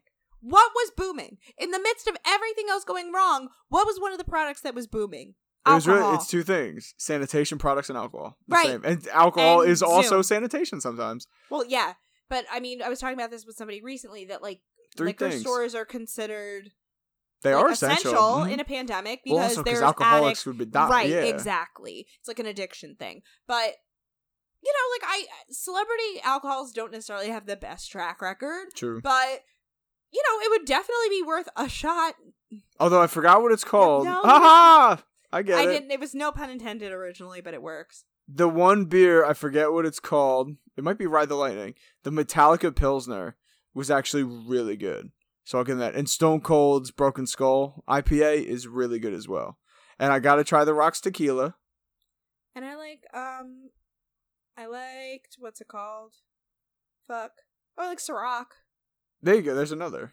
you know it's it just would have made more sense to me that you would have done a liquor when you're already working with a liquor bottle And like my whole thing, because I look at a lot of this, I was like, damn, if they miss so many branding moments, like her name is New York, you could somehow tie that in and think like Big Apple. How do you like them apples? Or take a bite or this or that. There's so many little ties apple you could do. that's what you could There you done. go. I was thinking that, or even the scent, like when they go like, oh, like we'll get to it, we'll get to it. So it's next just up, it's a terrible idea yeah, and honestly your scent could have been like, the- oh, something kind of like and part of it too smell. is like man man deciding Fall. that instead of like coming up with a better idea he's just gonna walk away it. and it's not like frank uh, the, entertainer is like so set in his idea that he wouldn't have been open to something better He It did doesn't- seem he's not somebody about it. like you know a, a buddha or the group i think that comes next who are like all consider themselves to be really smart guys. So Yes. like those are harder people to reason with. I don't think Frank would consider himself an especially No. intelligent guy that he wouldn't be open. well, the way he is talking ideas. out, he's like, came out of this brain right here,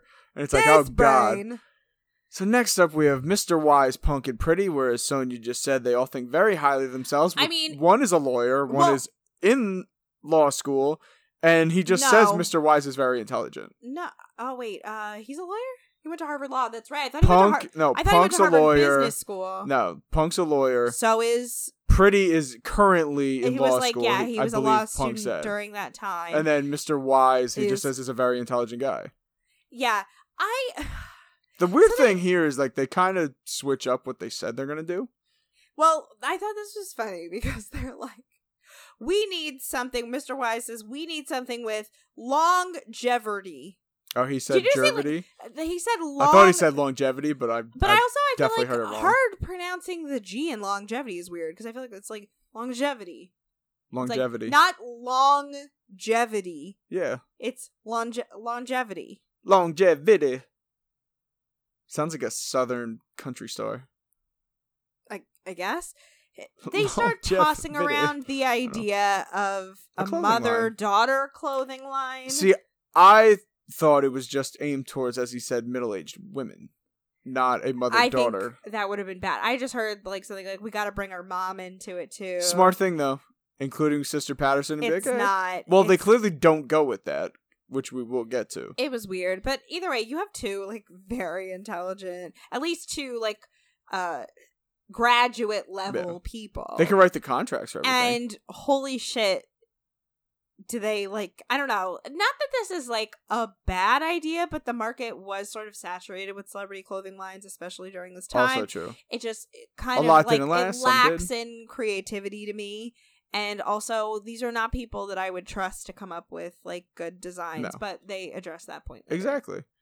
So we do cut back to Cheesy It and Tailor Made, where they decide they want to do a blaxploitation film, kind of a remake Foxy Brown style. yeah i had conflicting feelings about this because New York. Well, we'll get to it. I Yeah. stop. I have to stop. I have conflicting feelings about this, right? Because on the one hand, the idea that they default go to blaxploitation, and I know that it is the term used for the genre, but Yeah. it just is like it just that term always like rubbed me the wrong way.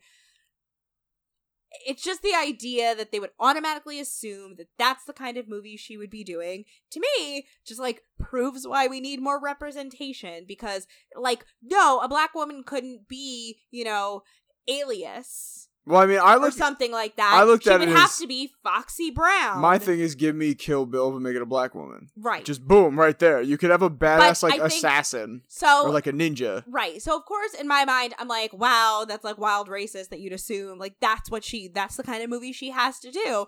But then I realize I'm like kind of checking myself and being like, well, blaxploitation was very often made for and by black people and while there were obviously a lot of harmful stereotypes reinforced in it i don't want to take away from the merit of the genre because Yes. it was very important for a lot of reasons and it is like a cult film in its own way and like who's to say that just because it's not mainstream art intended for all races makes it any less credible. So I'm like, okay, so maybe the blaxploitation idea was good and like maybe they had good intentions after all. But then I kind of like thought about it again and I was like I don't think they thought about it that deep. Like it it had a good result and was clearly done with reverence for the genre, but at the same time, the idea that New York could only do that kind of film instead of saying, okay, she's going to be uh the bride or alias or dark angel or whatever you know that kind of thing like wasn't in the expectations for what a black woman could do I feel like Cheesy just came up with the idea because he thought like, oh my god, like she's going She'd to love love this, that. especially coming from like a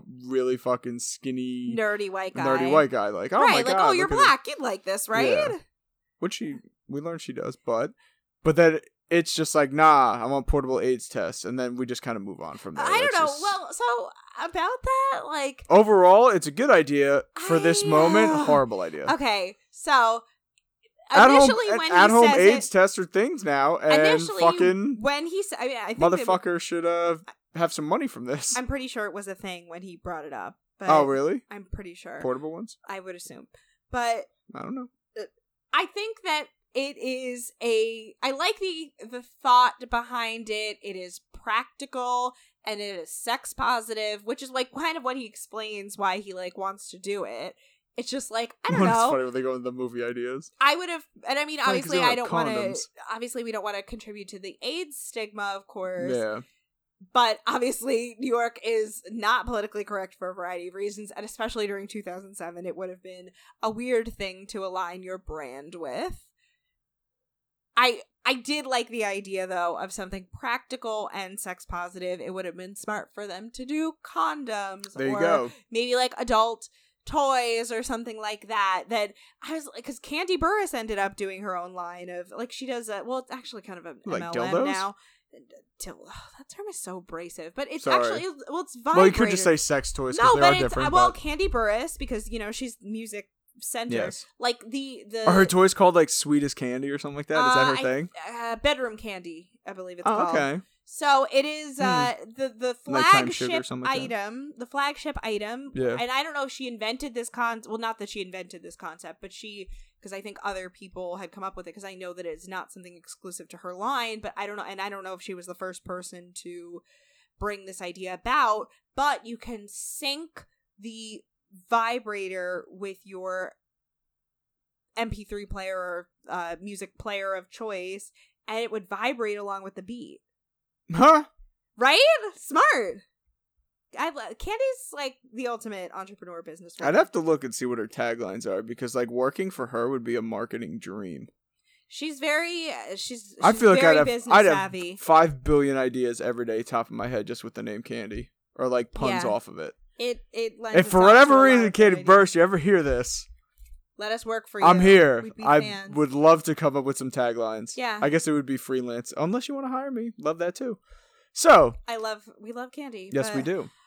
So we have the now. It's time for the challenge. We're at New York, Sister Patterson, and we now meet celebrity publicist Siri Garber. Yes, I feel like I couldn't find shit annoying. on her. I found her. She's she, you know, still doing her PR thing. Doesn't seem like she's as huge as like the show wanted to oh, make her oh, sound. definitely not. But I that's mean, the- she that's how we with, run she worked with some big people, and like I couldn't tell because I went to her company's website. That's not really a website. It's not. There's no website. and I was confused about because they would like it's basically just their Instagram feed curated on like a website. Oh, I didn't even see that. My- I just saw a button that says "Contact us."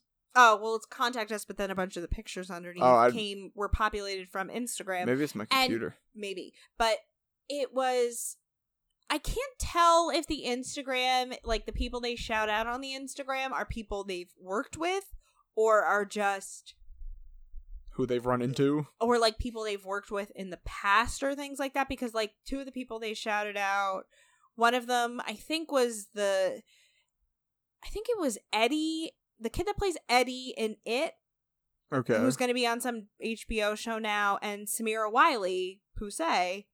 So I didn't know if they Oh. had ah. worked with them in the past, and then we're still shouting them out as like you know clients, or they still work with them in some capacity. I think two people have pretty prominent roles in Mulan are going to be from her group. yeah, For supposedly. Well, that's what they they shout Like them said, it's out. pictures, so yeah. it's like I don't know if they're currently working with them or they have worked with them or whatever.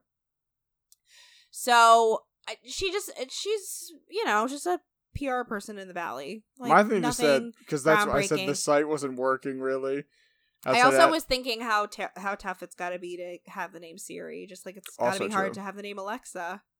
and that Can you change the Siri true. name? Because I know you can change Alexa's name. Well, I knew someone too, who uh, his ex girlfriend's name was Alexa. So when like the family got the Alexas, they're like, we need to switch the name to I think it's just you say Amazon now or something. I laugh when he's like, yeah, he's like it's so weird, and then especially with the new one, who's now his wife. But like when they used to go to the parents, like you'd have to change the name because then you can't just keep saying Alexa. I think you gotta let some of that shit But go. yes, but we the, I but we knew the somebody who like their kid was named Alexa, and it was like too awkward around the house that you would just be calling out, and then like because half the time Alexa thinks you're talking to her when so the not. Facebook page I also saw they only had like five thousand likes or so, but I don't It's know not bad yeah. for a small business, but So the I first know. first group to present. wait, we're not going to talk about the Bayang, the what? not the bang. No, I don't know what you're talking about. Sister Patterson had a really. Well, I know wig. the TikTok. It was a but- bad. It was a bad wig, and like Oh. it was a very intense bang. So I just had to write not the Uh-oh. The bad wig. Um. So New York says that this challenge is again inspired by her therapist, saying that she doesn't need to rely on a man and his money. be a strong, independent woman. Yeah, but again, why is this therapist thing becoming a recurring theme? Like, it doesn't, you don't need to give New York's show this much structure. Like, you gotta let it breathe a little bit. And her description of the challenge was saying that like she needs a man to help her bank account. yeah, which I it thought was interesting. It doesn't make any So, sense. First group to present is 20 Pack, Wolf, and Buddha, with 20 Pack leading the way on the presentation. And we find out that the name of their company is Y and I, which stands for You and I. I know, because piece of shit Buddha says it like ten times. You and I, you and I, and she's like smirking and excited. so she's just like, y'all bedazzle the fucking iPod. They took a It- glue it- gun and some rhinestones and threw it on a fucking MP3 So player. the sample that Loved they have literally looks like the jankiest school project you could have. oh, and the button in the middle is exactly lined up with her vagina. So I thought it was funny that like she probably looked at it and went like, Oh. "Oh my god!" Like Yeah, because the picture, like they they printed out a picture of New York and Sister Patterson to like go on the screen segment. Oh, it looks terrible. and they cut it all out and it's black and pink and black zebra print like the walls of the house and like the buttons it just is like it's the jankiest looking shit you've ever seen in your life it looks the like they were going to invent like iPod cases.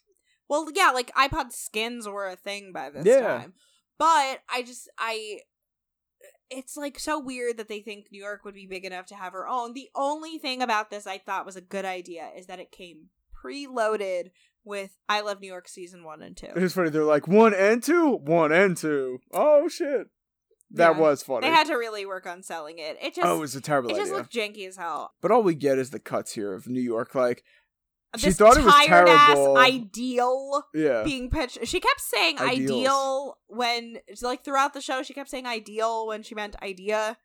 And it wasn't like, oh, you just ideas. misheard. That's true. She didn't say ideas. Who Well, said ideas again? It was like, well, I can't that? shit on it because that's how my grandma used to say it. I love my Oh. grandma. but either way, I like. She just kept saying like ideals, and it's not a. It's not us mishearing it. Like it is very clearly. It's just what she said. There's a very clear. It L. said it in the fucking captions too. Yeah. But all she could do here, she says, as terrible as the idea is, she just pictures her and Buddha having sex on the table. Yeah. Also, he's in like a sport jacket over like a tank top. He's still like an undershirt tank, tank, top top, thing. and jeans. It's like all he ever has. That same tank top. I fucking It like hugs it. your armpits. Yeah, no, that was believe me, that was a very good look for the time. It, like I found it very attractive at the time. Really? Yes. I always thought those tank tops looked fucking stupid. Yes, very attractive for the time, especially if you wow, got, like clearly. Look at you. You're like, yes. No, I'm just like emphasizing that it wasn't just like, oh yeah, it was like kind of cute. Like, no, it was a good look, especially like 50 Cent was like the king of those. I thought he wore regular ones. Nope, he was the first Uh. one I remember seeing who wore that kind of thing, and he has good shoulders for it. Like he's a terrible. Oh, terrible. he's ripped out of his mind. Yeah, He's a terrible human being, but he pulled off a, the, those tank tops really well. So next up, we have Man Man Entertainer and Midget Mac, where they are asked why perfume, and not one of them answers. So we get crickets. I think that was an edit thing because it was like very quickly where he's like, "Who does Man Man's like who doesn't want to smell good?" They true. also showed. The, true. I mean, yeah, but it just is like man, why man, wouldn't true, you true. Well, why wouldn't you say? Because I, I guess I'm thinking about this now in 2020 with Shark Tank brain that it's like, you know, celebrity fragrances are really popular right now. Because obviously, if everybody had enough access to things like to be able to print out, for example, all of that shit for the previous presentation, because that Yeah. was clearly came out of a printer. Yeah. Like, why wouldn't you just do some research on celebrity fragrances? I don't know. Why make, am I even make a label? right at at the very least? They right? didn't even try. I wrote that down later on where I was like, uh hold on. Uh where did I say that? Oh, how did all the other guys get access to a printer but all this has is a cape? They priced the items as a small bottle for a hundred dollars, which is way too much for this given the circumstances. I mean, a medium for 150 and a large for 300. And they again bring out the Bombay Sapphire bottle and with a stupid cape on it. and like a whited out logo. Like they didn't even because obviously they can't show the logo. Yeah. And that's how the logo was at the house. They just literally took the bottle from the house and was like, And just fuck put a it. fucking cape on it. That's funny. It just is so bad, and New York hates it so much. And when I think Siri is the one who asks what like whose idea it Uh, was. oh, who was the well- leader? well, Well, have for- two questions. There's multiple questions. Okay, yes. so they asked what the scent was, Yeah. and Frank's like, Even if you couldn't actually make this, what scent would it be? Pretty much. and he's like, I don't know, tropical. He said it would be like a tropical smell. I'm like, no, think of this. If her name is New York, what we were saying before, you think apple. You make a fall scent. I mean, it's got to be seasonal, but I, I would picture New York having a scent something closer to like what Kim Kardashian did, like that kind of smell, like a little bit richer, a Yeah. little sweeter. I mean, it's got to be one, as not you were quite saying. like if light tropical. if fun. she were to make one, it would be a massive thing for like that junior, senior, and high school level. Maybe Yeah, the yeah, early college, where it's just like, fuck, spray it's like a baby fat type of thing. Like it's you know you're. It would come in like a set that you would buy for your high school girlfriend at Yes. Christmas time. It's Again, the yes, the perfume, guy- maybe the straight guys shampoo, giving and terrible the. gifts. Yes, exactly. Uh, Well, they're great gifts for straight guys. apparently, I used when to, they- oh man, like when my mom would get me one of those for Christmas, when it was like a cologne, and then the deodorants were always terrible. They never lasted. They smelled phenomenal, of course. But like the you get the cologne that, and you get like the shampoo or like the aftershave. Oh, those are great, and they're not that expensive because they came with a decent sized bottle. and It would be like forty bucks. When the bottle alone used to be like fifty, but they would have like a holiday sale. The bar is truly in hell.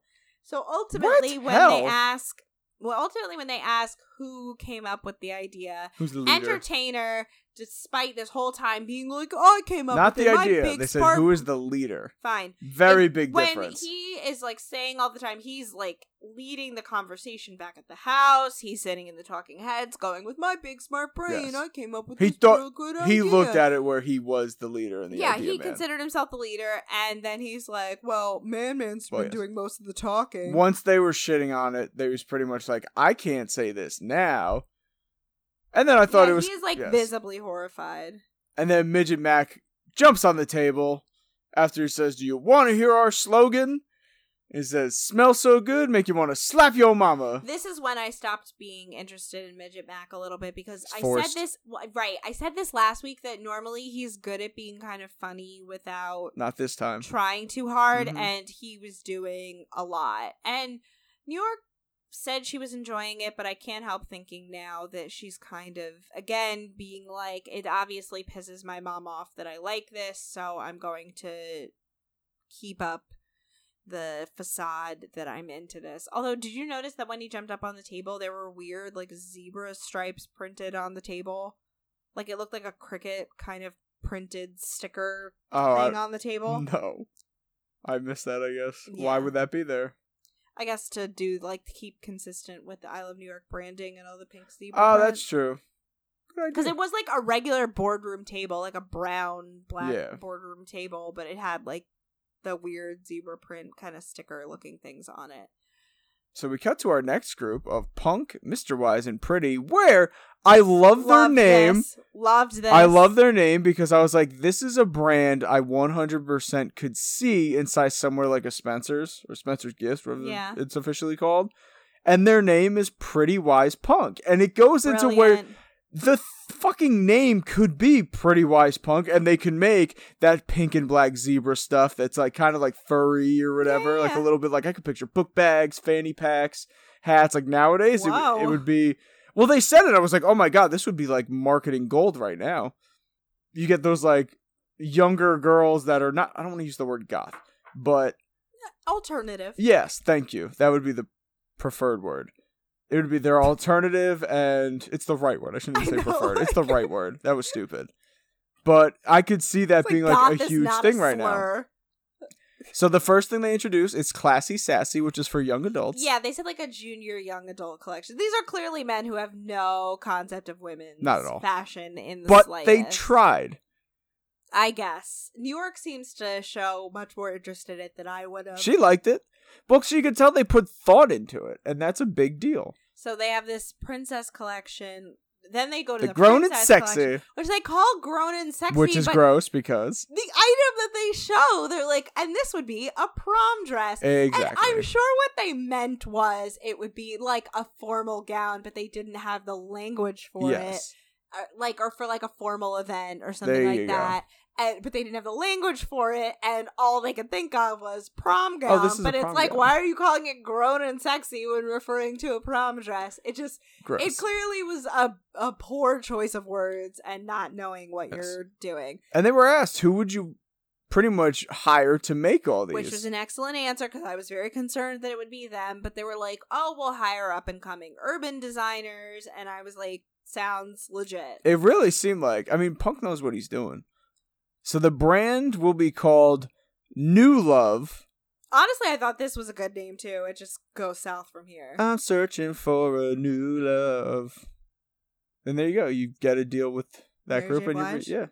She sings Real, Real love. Love. Oh god. Why who the fuck did I think? Doesn't matter cuz we're continuing the show. Uh, Did you think it was SWV? Maybe either them Or or, In En Vogue was going to be my I love En Vogue. I'm sorry. No, I was. I. I'm not faulting you on that part. It was more just that you didn't know Real Love was Mary J. Blige that I'm concerned about. But Sorry. that's fine. We're gonna keep going. Anyway, so it's about knowing that you look unbelievable. So right. So New Love is knowing you look unbelievably voluptuous. Yes. Honestly, I kind of like the acronym. I think it works great. I thought it worked, except they did NU, and so when it could have been like KNU for like knowing. Cool love. New. K. Ah, new. Oh, so you want to say like K N U? That's what I just said. Yes. K N U? New Well, Canoe? Because if it's suppo- Canoe love, they make boats. knowing you look unbelievably voluptuous is not that bad. No, it sounds great. Although now you get Sister Patterson Sister immediately Patterson cutting them off. Immediately has to jump into the fat phobia, and she's like, "Are you calling her fat? Yes. Like that's voluptuous is what you call fat people." That's the new word for fat these days. It's not. no one ever called me voluptuous, Sister Patterson. What are you? s- 'Cause I was fat. No, I know because, but it's not. I always considered voluptuous like curvy, like I not even BBW level. No, not at all. But voluptuous, I think it would be of, like, today's thick. Well, yes, but also Maybe I even think less. I would say not even quite that. I would say something like um, Marilyn Monroe, Jayne Mansfield, I even to the point of like Anna Nicole Smith Yeah. type. I think big boobs with some butt, if not a big butt, and curvy. I think like Yeah. hourglass. right. Uh, but Sister Patterson obviously needs No, to make yeah. it toxic as hell, and then they all start tearing into them about voluptuous meeting fat, and they're obviously calling New York fat, and she's like, I can fit my ass into a size two. I'm like they're saying I'm fat, blah blah blah. Just And they defend themselves. And right, she and says Punk says the same thing. Yeah. He's like, to me it means a nice curvy woman. And she goes, Oh, okay, I like that. I like that. Yeah, I don't. know. It's just it's. He so says, nice breasts, nice body. Like when I think if someone goes like the first person in your head, if you say the word voluptuous, I would think like Sofia Vergara. Okay. Thinner I was, waist, I was going huge old school, boobs. but I no, exactly, but that's true. Like that's it's it's true. That's who you really think of. So she actually did love the idea, minus the last part where she felt a little insulted, I guess, because they used the word voluptuous, but it's like, come on. So our final group is Cheesy, Tailor Made in It, where they present a movie called Bab. Haha. Remember? Yeah. It it was a weird inside joke. But Yes. it, it has to do with WAP. It's just a long story. So they put the it stands for badass bitch, where Sister, Sister. Patterson is not thrilled about this. No. Uh, well, she cuts them of off to point at it, just be like, "You're a freak being in that helmet." And it's like, what is going yeah, on? he said that weird. So I think we brought it up last episode. Yeah, when Midget Mac was in the gym, and yours, I think, had the the helmet on, or was it Pretty or yours? One of One them. of them had the helmet on. I don't know. Apparently, this helmet's coming with them everywhere. And Passes around the house. as much as I was very skeptical about this idea and concerned for a variety of reasons, it is executed pretty well. No, they did well with it. I think, well, like, it says this thing where he's like, I'm Captain Kung Fu or Well, something. he calls like himself that, right? Kung Fu Tai, Kung Fu Tai, who is going to be the sidekick. Which doesn't make any sense. I Not think he all. just did that for an excuse to stand there in the army helmet. Exactly. But the other guys kind of carry the whole thing, and they're like, she beats up women. She beats up. Oh, sorry. wow. No, Look not at playing. you, She beats up men Who who, disrespect are, who women. disrespect women. Oh, you're skipping a lot though. What? Okay, you go then. Well, yes, because Bab is AKA New York Tiffahontas, NY Tiffahontas, that's what they say. Which I felt like the last name Tiffahontas is, Is- a little kind of yes, like. Yes, absolutely, 100% problematic. Thank you. Who, yes, fights men who disrespect women. She's a sexy vixen to young men, a role model to teenage girls and young adults, an iconic figure to both fashion and sex appeal. They wanted the nostalgic heroine feeling, trying to give sort of a Foxy Brown type feel to bring back to the blaxploitation genre. Honestly, can't argue with this. Sounds legit. It kind of went great. It was like, oh shit! I like this is where it's like, hey Netflix, you throw all this money around, let's do this, you sons of bitches. right. And they even throw in numbers where they say a projected gross of 60 million domestically, which is a stupidly low number. Actually, it's not. For if, What? if honestly, if you're not expecting it to be like a big budget thing, because like I don't know, I why- would. It's So, New York. My first example, right? Because this wouldn't be big budget though, because New York is not mainstream. no, I don't mean the movie's big budget, but they're going to make 60 million. I'm sorry. If New York, at this time, if New York came out in a movie No, that was something like this, no. it would make so much more than that. You're wrong. I think you're wrong. You're wrong. I think you're so nuts. here's why I think you're wrong. So to scale, Think right? following that this show has. Okay, but you are really you're overestimating it, honestly, because this is pretty niche. So this would be more of like a a cult indie kind of movie, right? So for some reason, They're the ones that the, make the money. the first movie that popped into my head to look for scale about what this movie would potentially cost. Was it Jersey, whatever? It was Oh. For some reason, Lady Bird popped into my head Oh. because I was like, "All right, No, I would go bigger movie film. uh, Why? Why? Because New York had a bigger following New than York anyone in that movie. Have that big of a following. If you were to ask my mom who New York was, my mom would have no fucking idea. yeah, but And every is, like, fucking teenager and kid that's in like six to fucking twelfth So grade basically, is she's fucking what? She's JoJo Siwa for 2007? No, she's not. She's a lot more niche than you clearly I are willing know. to admit. So I was like, It's let me look at. watched show in like VH1 history at the time. Yeah, but VH1 has a pretty niche audience. And who would all pay tickets to go see this? I don't think so. And do, how much do you think Lady Bird made in the box office? I don't know. 40 million? 49. Oh, so I was close. I I think that New York. I think that sixty feels I, appropriate. I'd give her a 100. And also, I think it's it's more about making the budget back. And if it's supposed to be blaxploitation, it's supposed to be lower budget, more cult, limited release type thing. I think sixty million is fair. I thought more, but yes, why not? I don't know why you like have this Marvel level expectation of her. Not like- Marvel for an entirety, an entire run through movie theaters. Marvel Yes. makes a shit ton more than that. I'm aware that Marvel makes more than that. Isn't your argument that you think it's a low valuation that she would make more? than 60, yeah, You're wrong. You're delusional. I love New York, but you're delusional. whatever. Agree New York disagree. loves it. They all love it. I mean, Sister Patterson, like, She's kind of whatever. kind of comes around. It's whatever. Now all the guys are done. They come out and they give her like she explains to them that they're going to hear the results when they're back at the house and they're going to sit there and decide. So we get a quick scene of New York, Sister Patterson, and Siri kind of like going through them, but we don't know who they're talking about, which is which. we end up back at the house now where she starts to break down you know everyone real quick little snippets.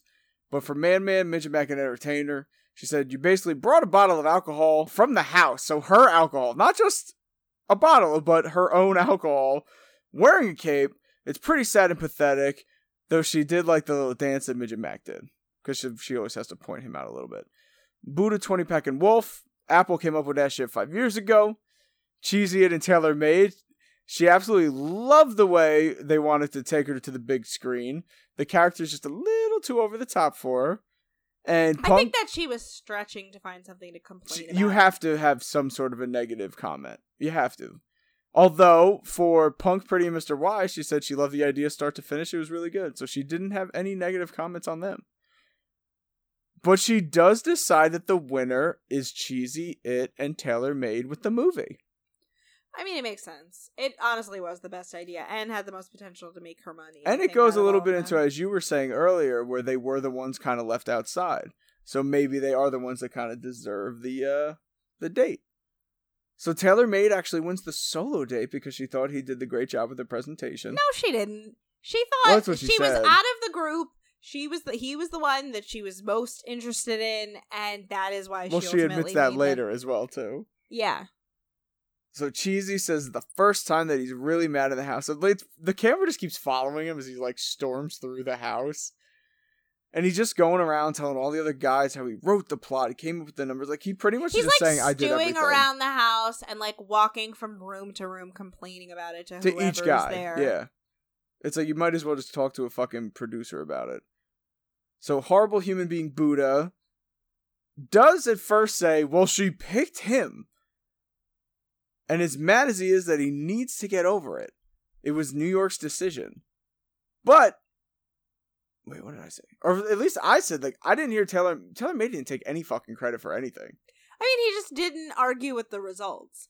And like Cheesy, for some reason, had it in his head that Tailor Made should have gone, no, I actually didn't do as much. So like this date should go to Cheesy. Like anybody would fucking No one's do, gonna do that, that, in this yeah. circumstance. It's so stupid. Although I thought this was stupid, where he's just kind of like, pretty much saying, "Tailor Made, will you come with me to talk to New York to tell and her that you believe explained this?" to her that you whatever. And he's Tailor like, Made "Nah, was like, man, no, like- no, you did contribute to the idea a lot. Yeah. And they were like, okay, let's go up and tell her. Yeah. And he's like, no, I think you can do that on your It's own. like, honestly. be a man, she'll respect it more. Like, Again, do something else that could have potentially backfired, but in this particular case, it didn't. Yeah. So he goes up there to talk to New York, and she seems like she's willing to hear him out. And she's like, you know, like Cheesy came up here and he actually stood up for himself, and I don't see Tailor Made up here. So yeah, fuck it. Like, I'll go on the date with Cheesy. Yes. Which is So kind of like, all right, that was a quick little twist. Right. And I was like, huh, like, look at that. Like, standing up for yourself works out in your favor. Like, unexpected twists, Yeah. right? So then, once, like, Cheesy comes down, he goes, well, guess I'm going on the date. Pew, pew, pew. You know, like, Tailor Made's like, um, uh, I'll be right back. No. What? That's not what happens. okay. He comes downstairs and he goes to Tailor Made and says, if it's all right with you, I'm going to go on the date with her tonight. Yeah, I don't really think he was actually asking if it was all right. I think No, he the way he says it, he goes, "Well, if it's all right, like I'm gonna go on the date." And Tailor Made goes, "Oh yeah, absolutely, man. Enjoy, have a great time," and they shake hands. No, I think he was like, And if it's all right Tailor with you, Made ha goes. ha ha ha Oh, ha, wink, wink, wink. That's not how I saw it. Okay, well, Because I thought it was you're weird. I was like, "Why is Cheesy talking like this?" Yeah, no, he's just trying. That's his. And then Tailor Made's like, "Yeah, Trust- absolutely, man. Have a great time." And it was like, "Oh, so I guess New York made the decision and he's respecting it." But no, Tailor Made says, "Uh, uh, uh," and decides to go talk to her himself. So Tailor Made says he's not losing the date with New York tonight. Decides to go talk to her. So he goes to her room, says he's thrown off because he talked to Cheesy, and he and who said they're going on the date now, and that it was his strategic vision that really accomplished what they were able to accomplish. So New York says, "You know what? We're going on the date now." And I thought it was funny because we get her talking head, and she says, "At this point, I don't even care. I'm just gonna pick the one that I wanted." Although they bleep it out, she says, "Fuck." Yeah. So she comes downstairs already for her date, looking spectacular, and they're both waiting there and kind of like talking shit to each other in the meantime. And then I swear to God, just I guess because of like the corner of the room that it's in, the lighting is very weird. And like it's the two of them both kind of pressuring her about which one she's gonna go with. That I was like, again, uncomfortable frat house energy here. Like guys just being like creepy and not really respecting you. But New York's like, listen, I'm just gonna. Is this where she says something like, I'm gonna go with my heart or something like that? And then she kind of just walks off with Tailor. Well, because they were talking, and then Cheesy says like, "Well, what do you want to do, baby?" And she just kind, she's like, "Well, I can only go on a solo date," and she kind of like looks side to side to side, and then just grabs Tailor Made. She's like, "I'm gonna go," uh, and then grabs Tailor Made's hand and like takes off with him, which I thought was funny, but it's also very showing like Cheesy, like she has no interest in you, bro. I'm sorry, you're Yeah, not as charming zero- as Mr. Boston. you, like you've got zero chemistry with her. you're not good TV. Yeah. So I thought this was an interesting date that she brought him to a jewelry store to have dinner. I originally thought this was going to be like a Sweet Home Alabama type thing.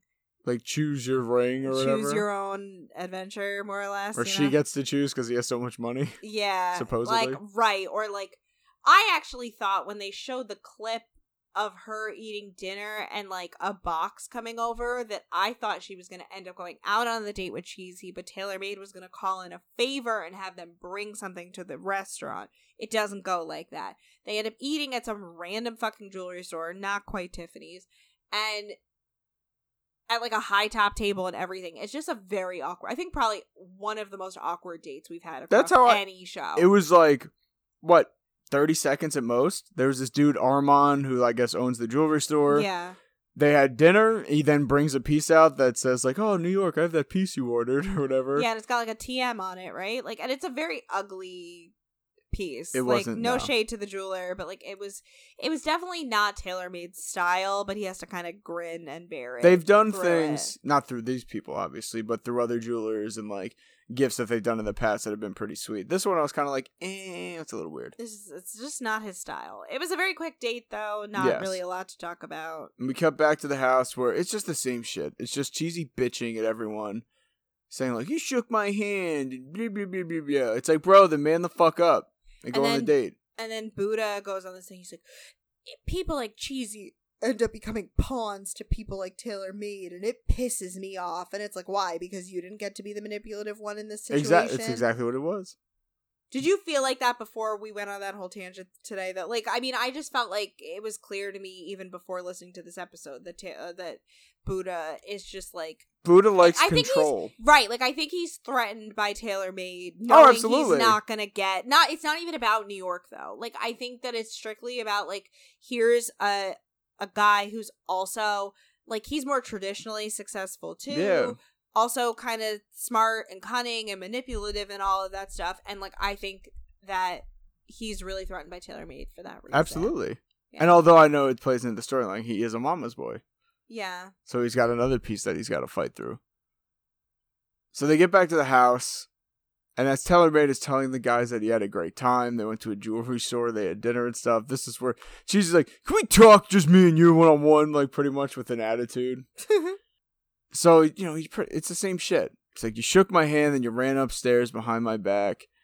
Tailor Made and talking and just says he doesn't care what Cheesy has to say. He doesn't care about the other guys. He's just here for New York. Honestly, I kind of love that Tailor Made doesn't give a fuck that everybody. He doesn't seem him. to. Like, I mean, it's really bold because that's got to be a really uncomfortable way to live. I mean, it's already one thing when I'm always impressed when the fact that New York spent two seasons like that. Yeah. Of I Love of uh, Flavor of Love, or like.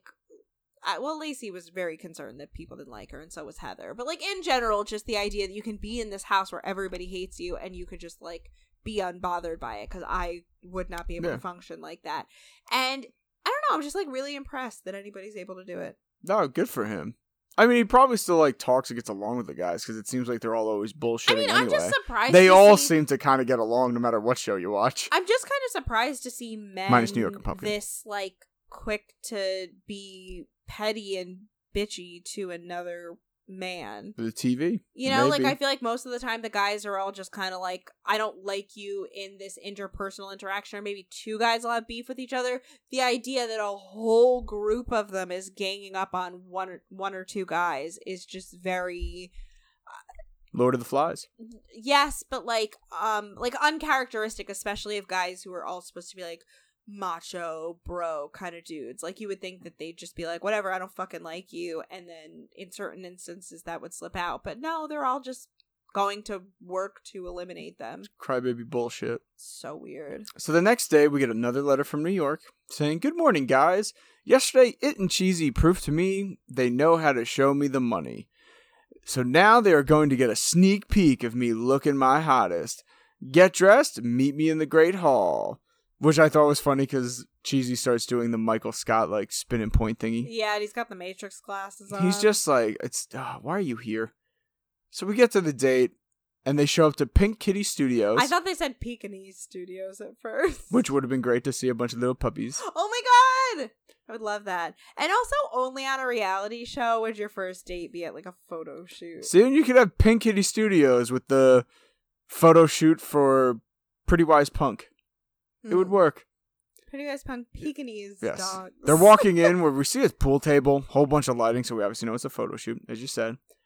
It's also a studio, so a, a Well, photo yes. shoot, and the one introduces herself as the photographer. So It's All pretty those- obvious when they walk in. context clues also lead. Well, first you don't know what's coming, but anyway. So New York says they better be ready to be on the cover of any magazine. So she ends up, she goes and changes. She comes back in like a red corset, some stockings, boobies all up and over the place. She looks spectacular. So then it starts pretty much just like grabbing her ass and shit. And at one point she says like hit it or something. Yeah, she says something like grab it or touch it or something like that. So she's into it. like a bop it. She Like likes human bop it. she loves his sexual aggressiveness. Like that's I obvious. don't know. You don't think so? I mean, I think that she does, but it's like he's too weird about it. I told you, it That's also true. Very strong, um, old boy. like this is where like the chance would thrive. Yeah, yeah, yeah. Well, he did. He, he yeah, does. anyway, yes. And then it cuts to cheesy going where like he thinks he's gonna be a show off and have fun, so he rips his clothes off and he's got fucking boxers with hearts on them. Little, I don't know. I don't want to say over the top, but it was just kind of like And because New York, not making the impression you thought. yeah. Well, because New York, I realized about her is that like she because his whole thing about framing it is he's like, all right, I'm going to show her that I'm like fearless or whatever, which in theory sounds good. But like for New York, if your definition of bravery doesn't come in the form of toxic masculinity, Mm. she doesn't want it. So you making a fool of yourself in that way to her is super unattractive. So just it's just not gonna work. I mean, it gets very uncomfortable she already too. wasn't interested in him, and this That's a big thing. You see it because anytime he goes for a kiss, she's always turning away. she straight up says, "I could not like stand the thought of kissing him, so Yeah. I turned away every and time." it's like the fuck he shouldn't be here in the first place then like i understand we have to have people here but it's kind of like why waste the time and she ends up paddling him and shit here which is kind of funny although he kind of enjoys it so it's like all right yo no kink shaming here Never. y'all love what well, you do I would say never, but depends the next scene. they're so yeah so we get back home from the shoot where she goes into her room Oh, to- conveniently talking to somebody off camera until she yeah it's she so staged. There's candles and petals. Exactly, because the second the camera cuts to the bathtub and we see entertainer standing there, you're kind of like, all right, well, someone forced you to be here, which is funny.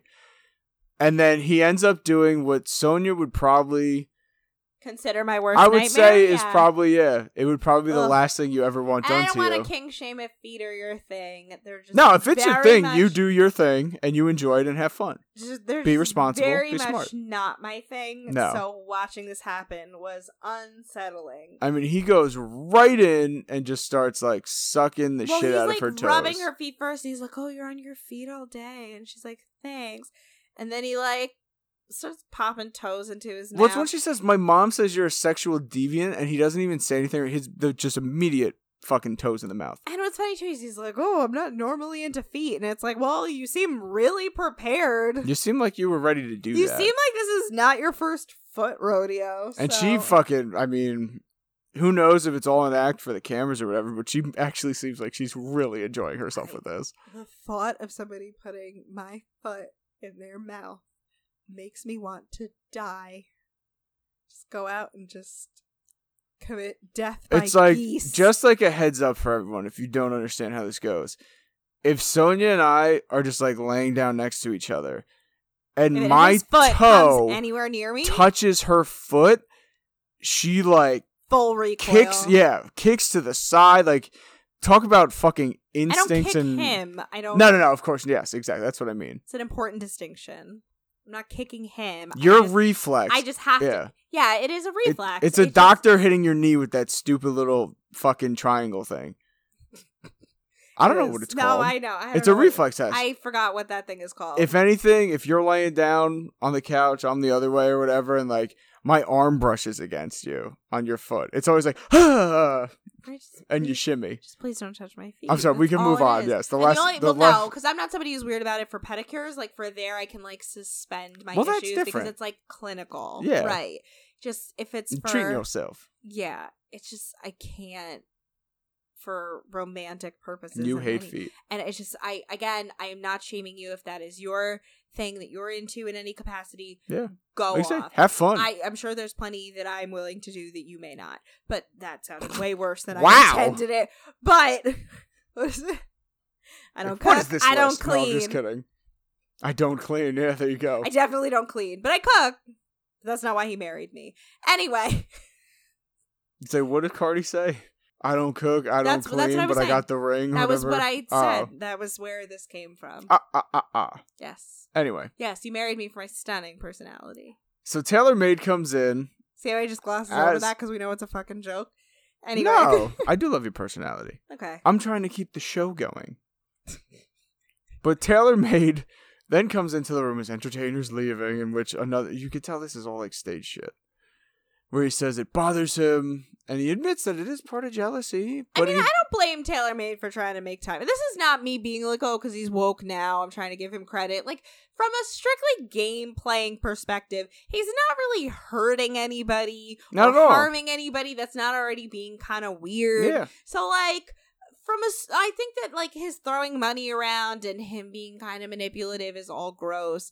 But like in terms of his ability to play the game and like show up for her, no, he knows what he's doing. He's doing a good job. So I appreciate that he's always trying to make time yes. for himself and for her. And mentioning to New York, where it would be interesting if they could somehow show her the footage of the way that the entertainer acts at times. footage. Okay, I like that. I'll give you that one. I don't know why my pun game is like this. You're trying. today. It's all right. It's like we switched. I know. But it is true, like since what we've seen, it does seem like fucking entertainer can go zero to sixty at any second with anger. Like he's clearly got some fucking issues. At least the way the cameras make it look.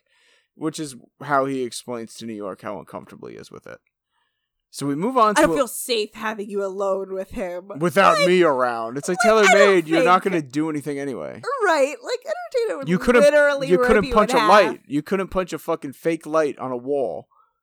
That's just silly. Yes. And just like also like entertainer, just because he's like aggressive like that towards other guys doesn't mean he's like that to women or would be like No, exactly. Exactly. He could just be a completely normal dude, and it's kind of like, yo, step the fuck off if you're a dude. Right, exactly. So we move forward to elimination time, where Can we you get believe? some well, like three hours later, but we like, get some talking heads first from Buddha, who thinks Tailor Made is going to go tonight because he's shady and has he has no respect for him at all. Tailor Made says he'll be upset if Entertainer stays, and the Entertainer says there's confident there's no way he's going home based on what just happened.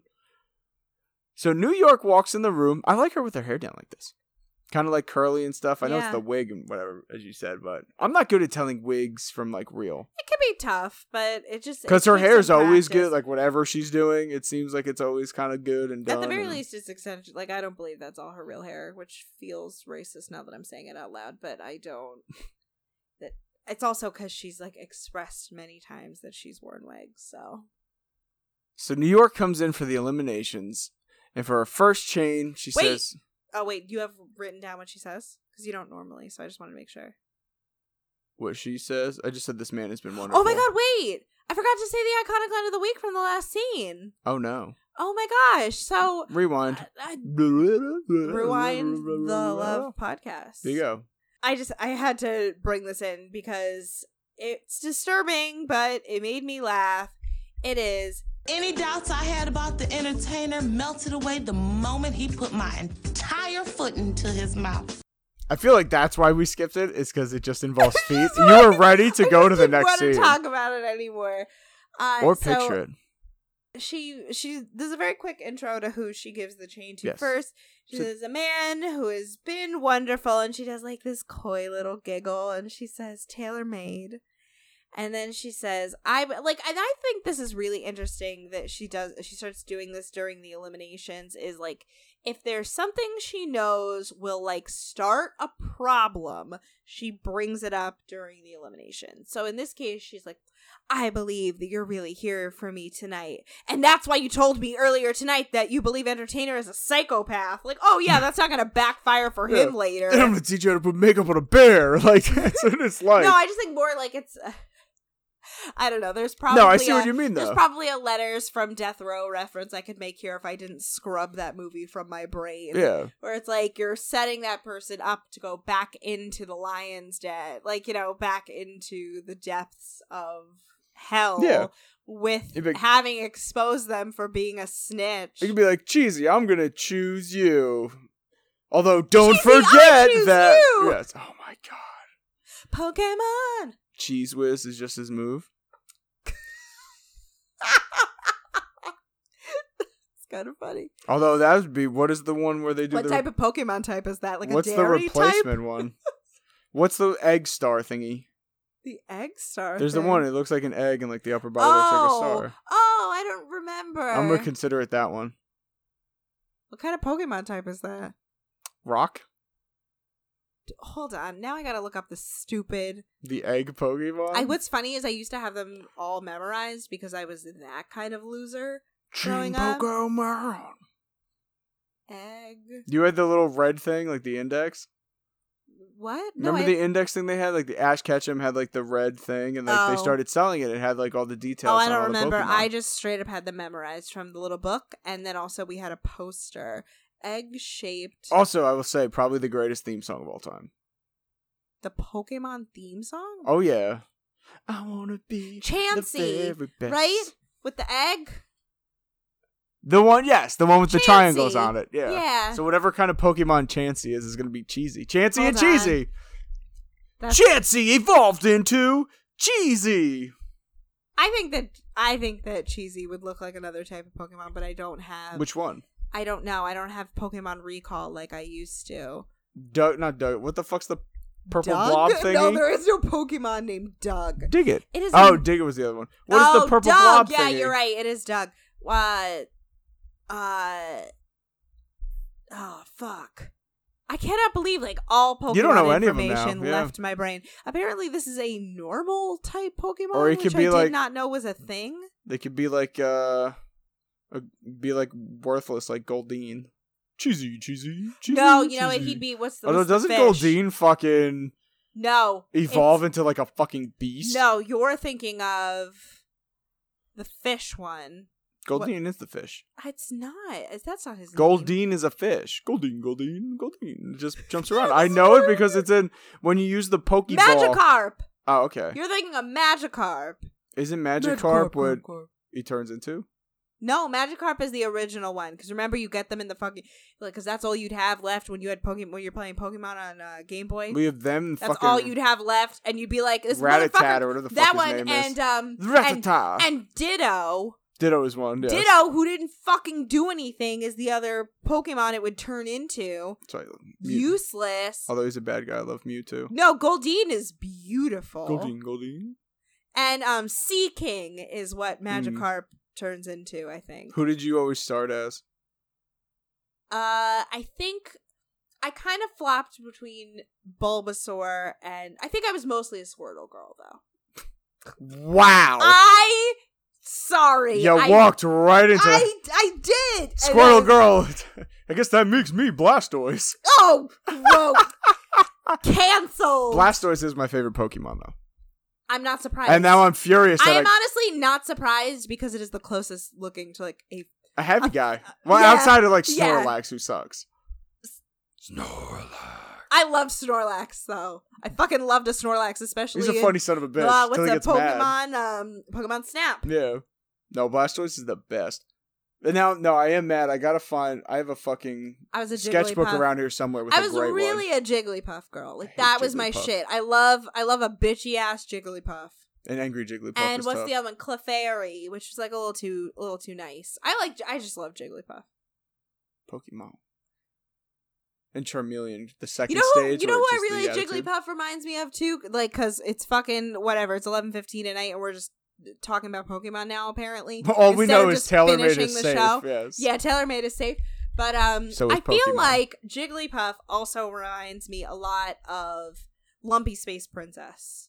Oh in my that, like, god. a very entitled. no, that's what the purple block. Oh, okay. The way. No, just like a big sense not of the way it self. Okay. and very upset at getting interrupted While singing, while singing. I think because I also love Lumpy Space Princess. Lumpy Space Princess is fantastic. Oh my god. Anyway, what the fuck are we saying? I feel like we're like telling on ourselves for being nerds way too fucking much. Well, I've never hidden my side of it, but I know. Uh you're learning a lot about me today. so the second safe today. also, Entertainer's response to this is very aggro. He's like, oh, blah, I fucking hate this guy. Blah, aggro blah." crack. Yes, the Aggro Crag. But he doesn't like Mike O'Malley. So How this- could you not like Mike O'Malley? Exactly. I'd be so disappointed if I heard something mean about him. So the second safe tonight is it. which Surprised or no? Cheesy goes on this whole thing where he's like, "It's not even, it's not even it. It's a thing," and it's like, do you even know how to noun? Like, it's and things are the same thing. If ifs and buts were candy and nuts, every day would be the d- d- dong fest. I don't know what the fuck it is he says. It's a Dwight Schrute thing. Yes. Yes, as we said, I'm delusional because it's late. Did not get much sleep. So third safe is punk. Because of y'all, and y'all not no gonna Sleep because of me. Yes. Sorry. So the third safe was punk. Not terribly surprised, she but wants yes. to see more from him. Which you see kind of as a theme every season between people. I mean, it's hard to make your time. You gotta fit around the people who are doing the worst and the people who are doing the most. So he he definitely falls in that in between category for so sure. now we get the fourth safe, who is where a, she says she wants. Oh no, she's she says who it is. well, first. this is who it, yes comes up. Terrible human being Buddha, who says wants to see them, or she says she wants to see them grow. Then And says, "Are like- you even listening?" because he's just kind of doing like He's like, "Oh, cool, smoldering yeah." face at her, and he. But then he like goes off and is like, "Oh no, I'm like trying not to waste your time," and you know he says the intellect of the gentleman in me is keeping the. I believe it's Edward because it's bleeped, so he could be saying asshole, but it it sounds or across to yeah. me like he was saying the N word in me to to keep the N word in me from fucking him up, Yeah. him being tailor made, and I don't know. She just kind of calms him down, and he sort of apologizes to Sister Patterson. And Sister Patterson's like, "Don't apologize." Oh, the thing that pisses me off here is that he says his disgust for tailor made surpasses his love for New York. And right there, and I, I was like, that quote should send this motherfucker home.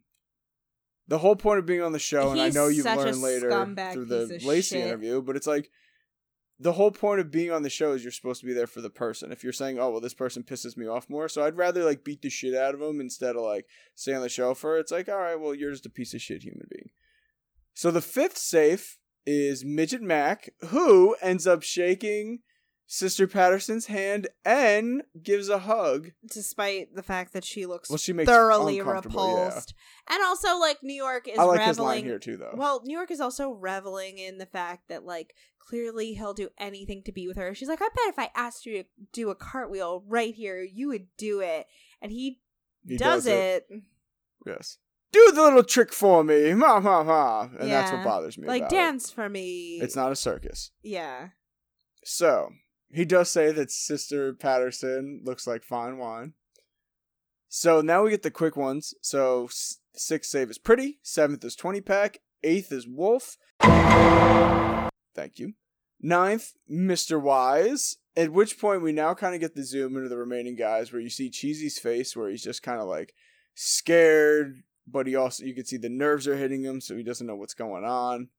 So she starts calling out. She says, "Entertainer." A lot of people tell her that he's crazy. The her uh, mom thinks he's crazy, and Sister Patterson's third eye never lies. Which is kind of, I think we get a talking head from him right now, which is kind of just like, oh, third eye, blah blah blah. So, I don't know. I'm not a big fan of Entertainer. Yeah, he.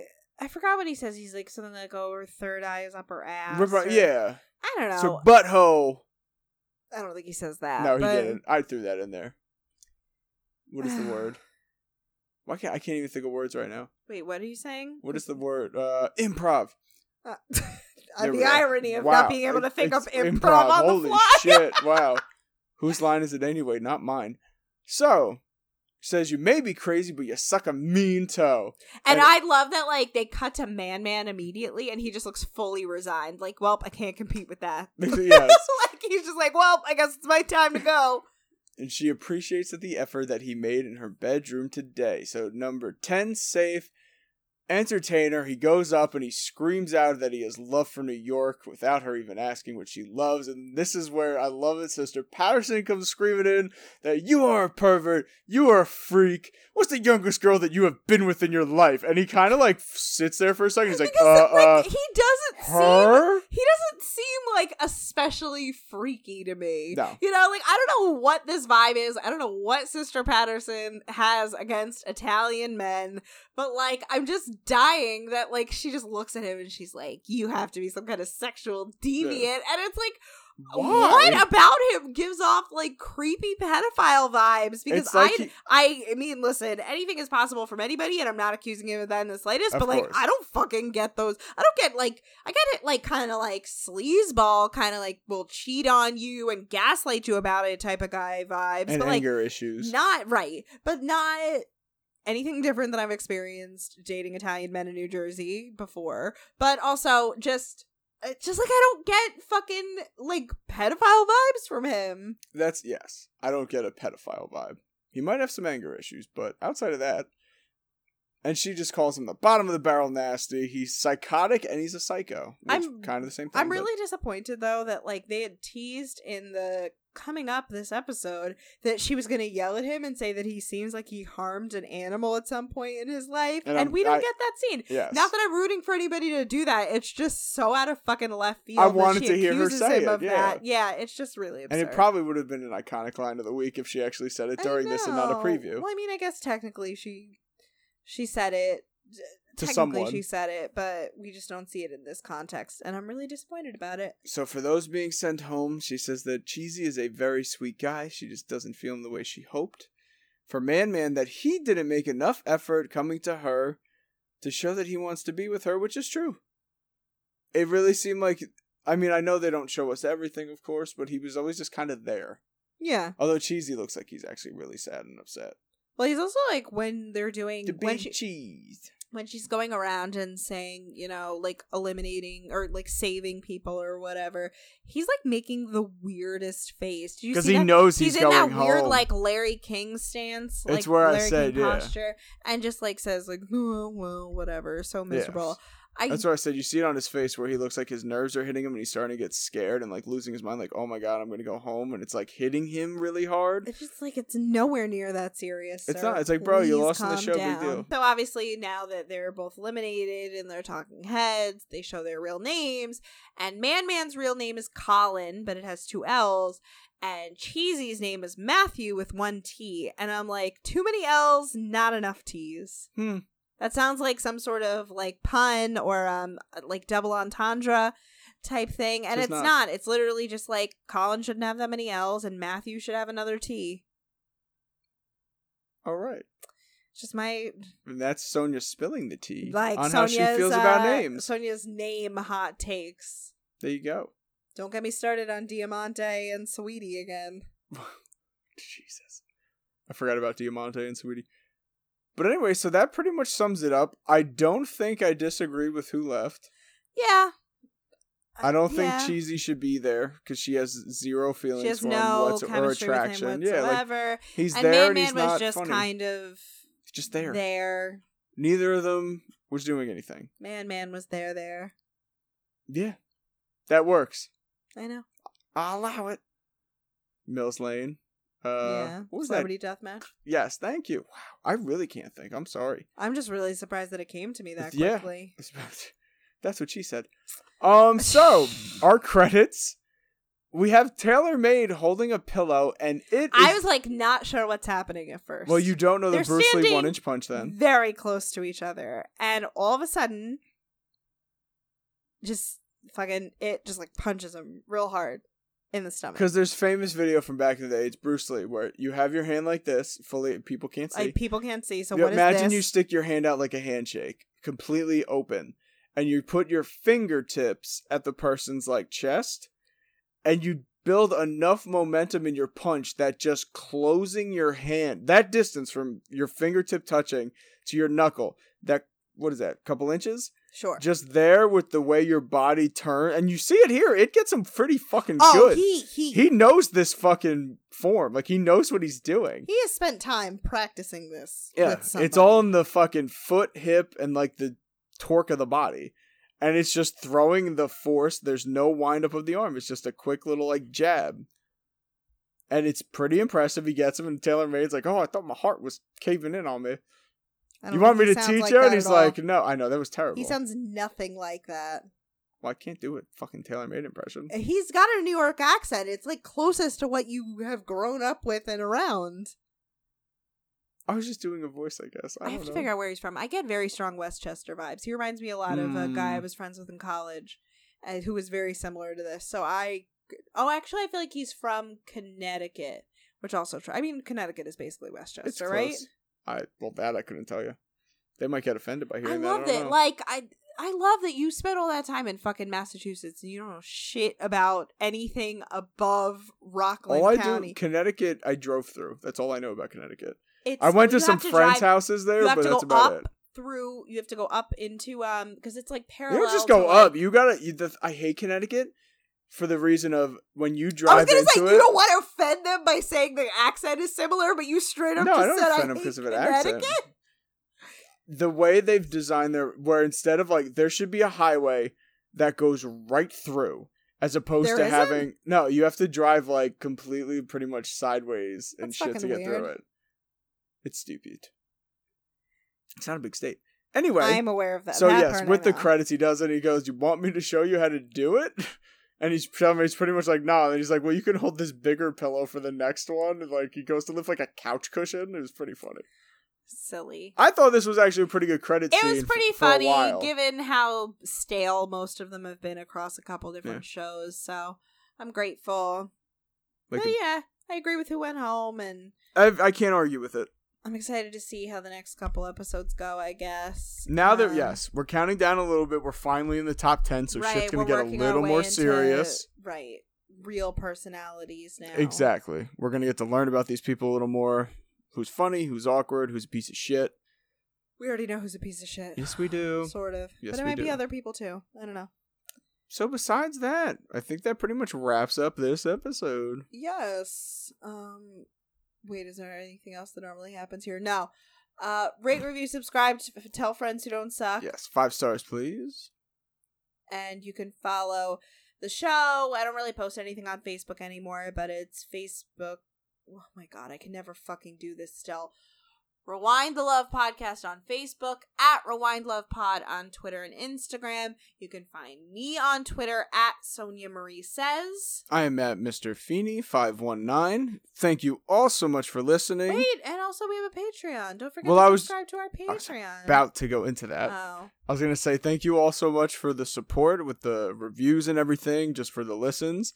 And I was gonna say, and Sonia, what's another way they could support us? Oh, sorry, I got too overzealous. Patreon.com slash rewind the love pod. Not go. rewind love pod. Rewind Yes. the love pod. Cover the 2000 stuff, as I know we've mentioned earlier. We go into the VH1 stuff. Pretty much all the shit we grew up with with fun on TV, all around this time, some a little earlier. Yeah. It's a good time. We enjoy it. We rant a lot. Yeah. Like this, but like weirder. Yes. But once again, thank you all for the support. We love you all. We appreciate you all. Yes, we love you. Be smart. Be safe. Make Yes. good choices. Yes. Don't listen to Buddha. Masks are fucking important. Exactly. And so are LGBTQ rights. Oh, yes. Oh, sorry, I left and the plus out. I left-. Plus, sorry. Oh I leave god. that out as yes, well. Yes, make sure now I now I'm like extra serious about the plus because I know that it makes Buddha so angry. So What a terrible nickname for him too, being that like Buddha is supposed to be just all about peaceful peace and, and, yeah. understanding and Buddhism is about tolerance and no, just antithetical to his hotep piece of shit Alright. personality. Anyway, we Yes. love the rest And on a of you. positive note, exactly. We love you all. And on a positive note, because it was eight years ago today, Mike slid into my DMs very awkwardly, as the conversation showed. That was So pretty funny. Yes, It was very awkward, you have to admit. Well, a little bit, yeah. But I had to fucking find a way. Being the what is the word? I don't remember if we told the story on here before, and we're not going to go into it No, now. But have to it basically, now. it took Uh, the couple who set us up breaking up for Mike to be like, hey, things are kind of crazy. If you want to hang out sometime, I'd like to. I to try. this extremely low self esteem dude Yeah. who found you very attractive, and I was too chicken shit to say anything about it until I said something, but I reached out first. Well, Well, no, that's true. I found yes, like you said, we're not gonna okay. The I the- found out you thought I was cute, and I was like, yeah, like, because yes. I so technically I made the first move. Nobody fucking cares. Anyway, we had uh, a great time ranting with you all, and we love you. And again, make good choices. Yes. And Please stay uh, safe. Yes. Be smart. We love you all, and we'll catch you here next time on Rewind the Love. Bye. Bye.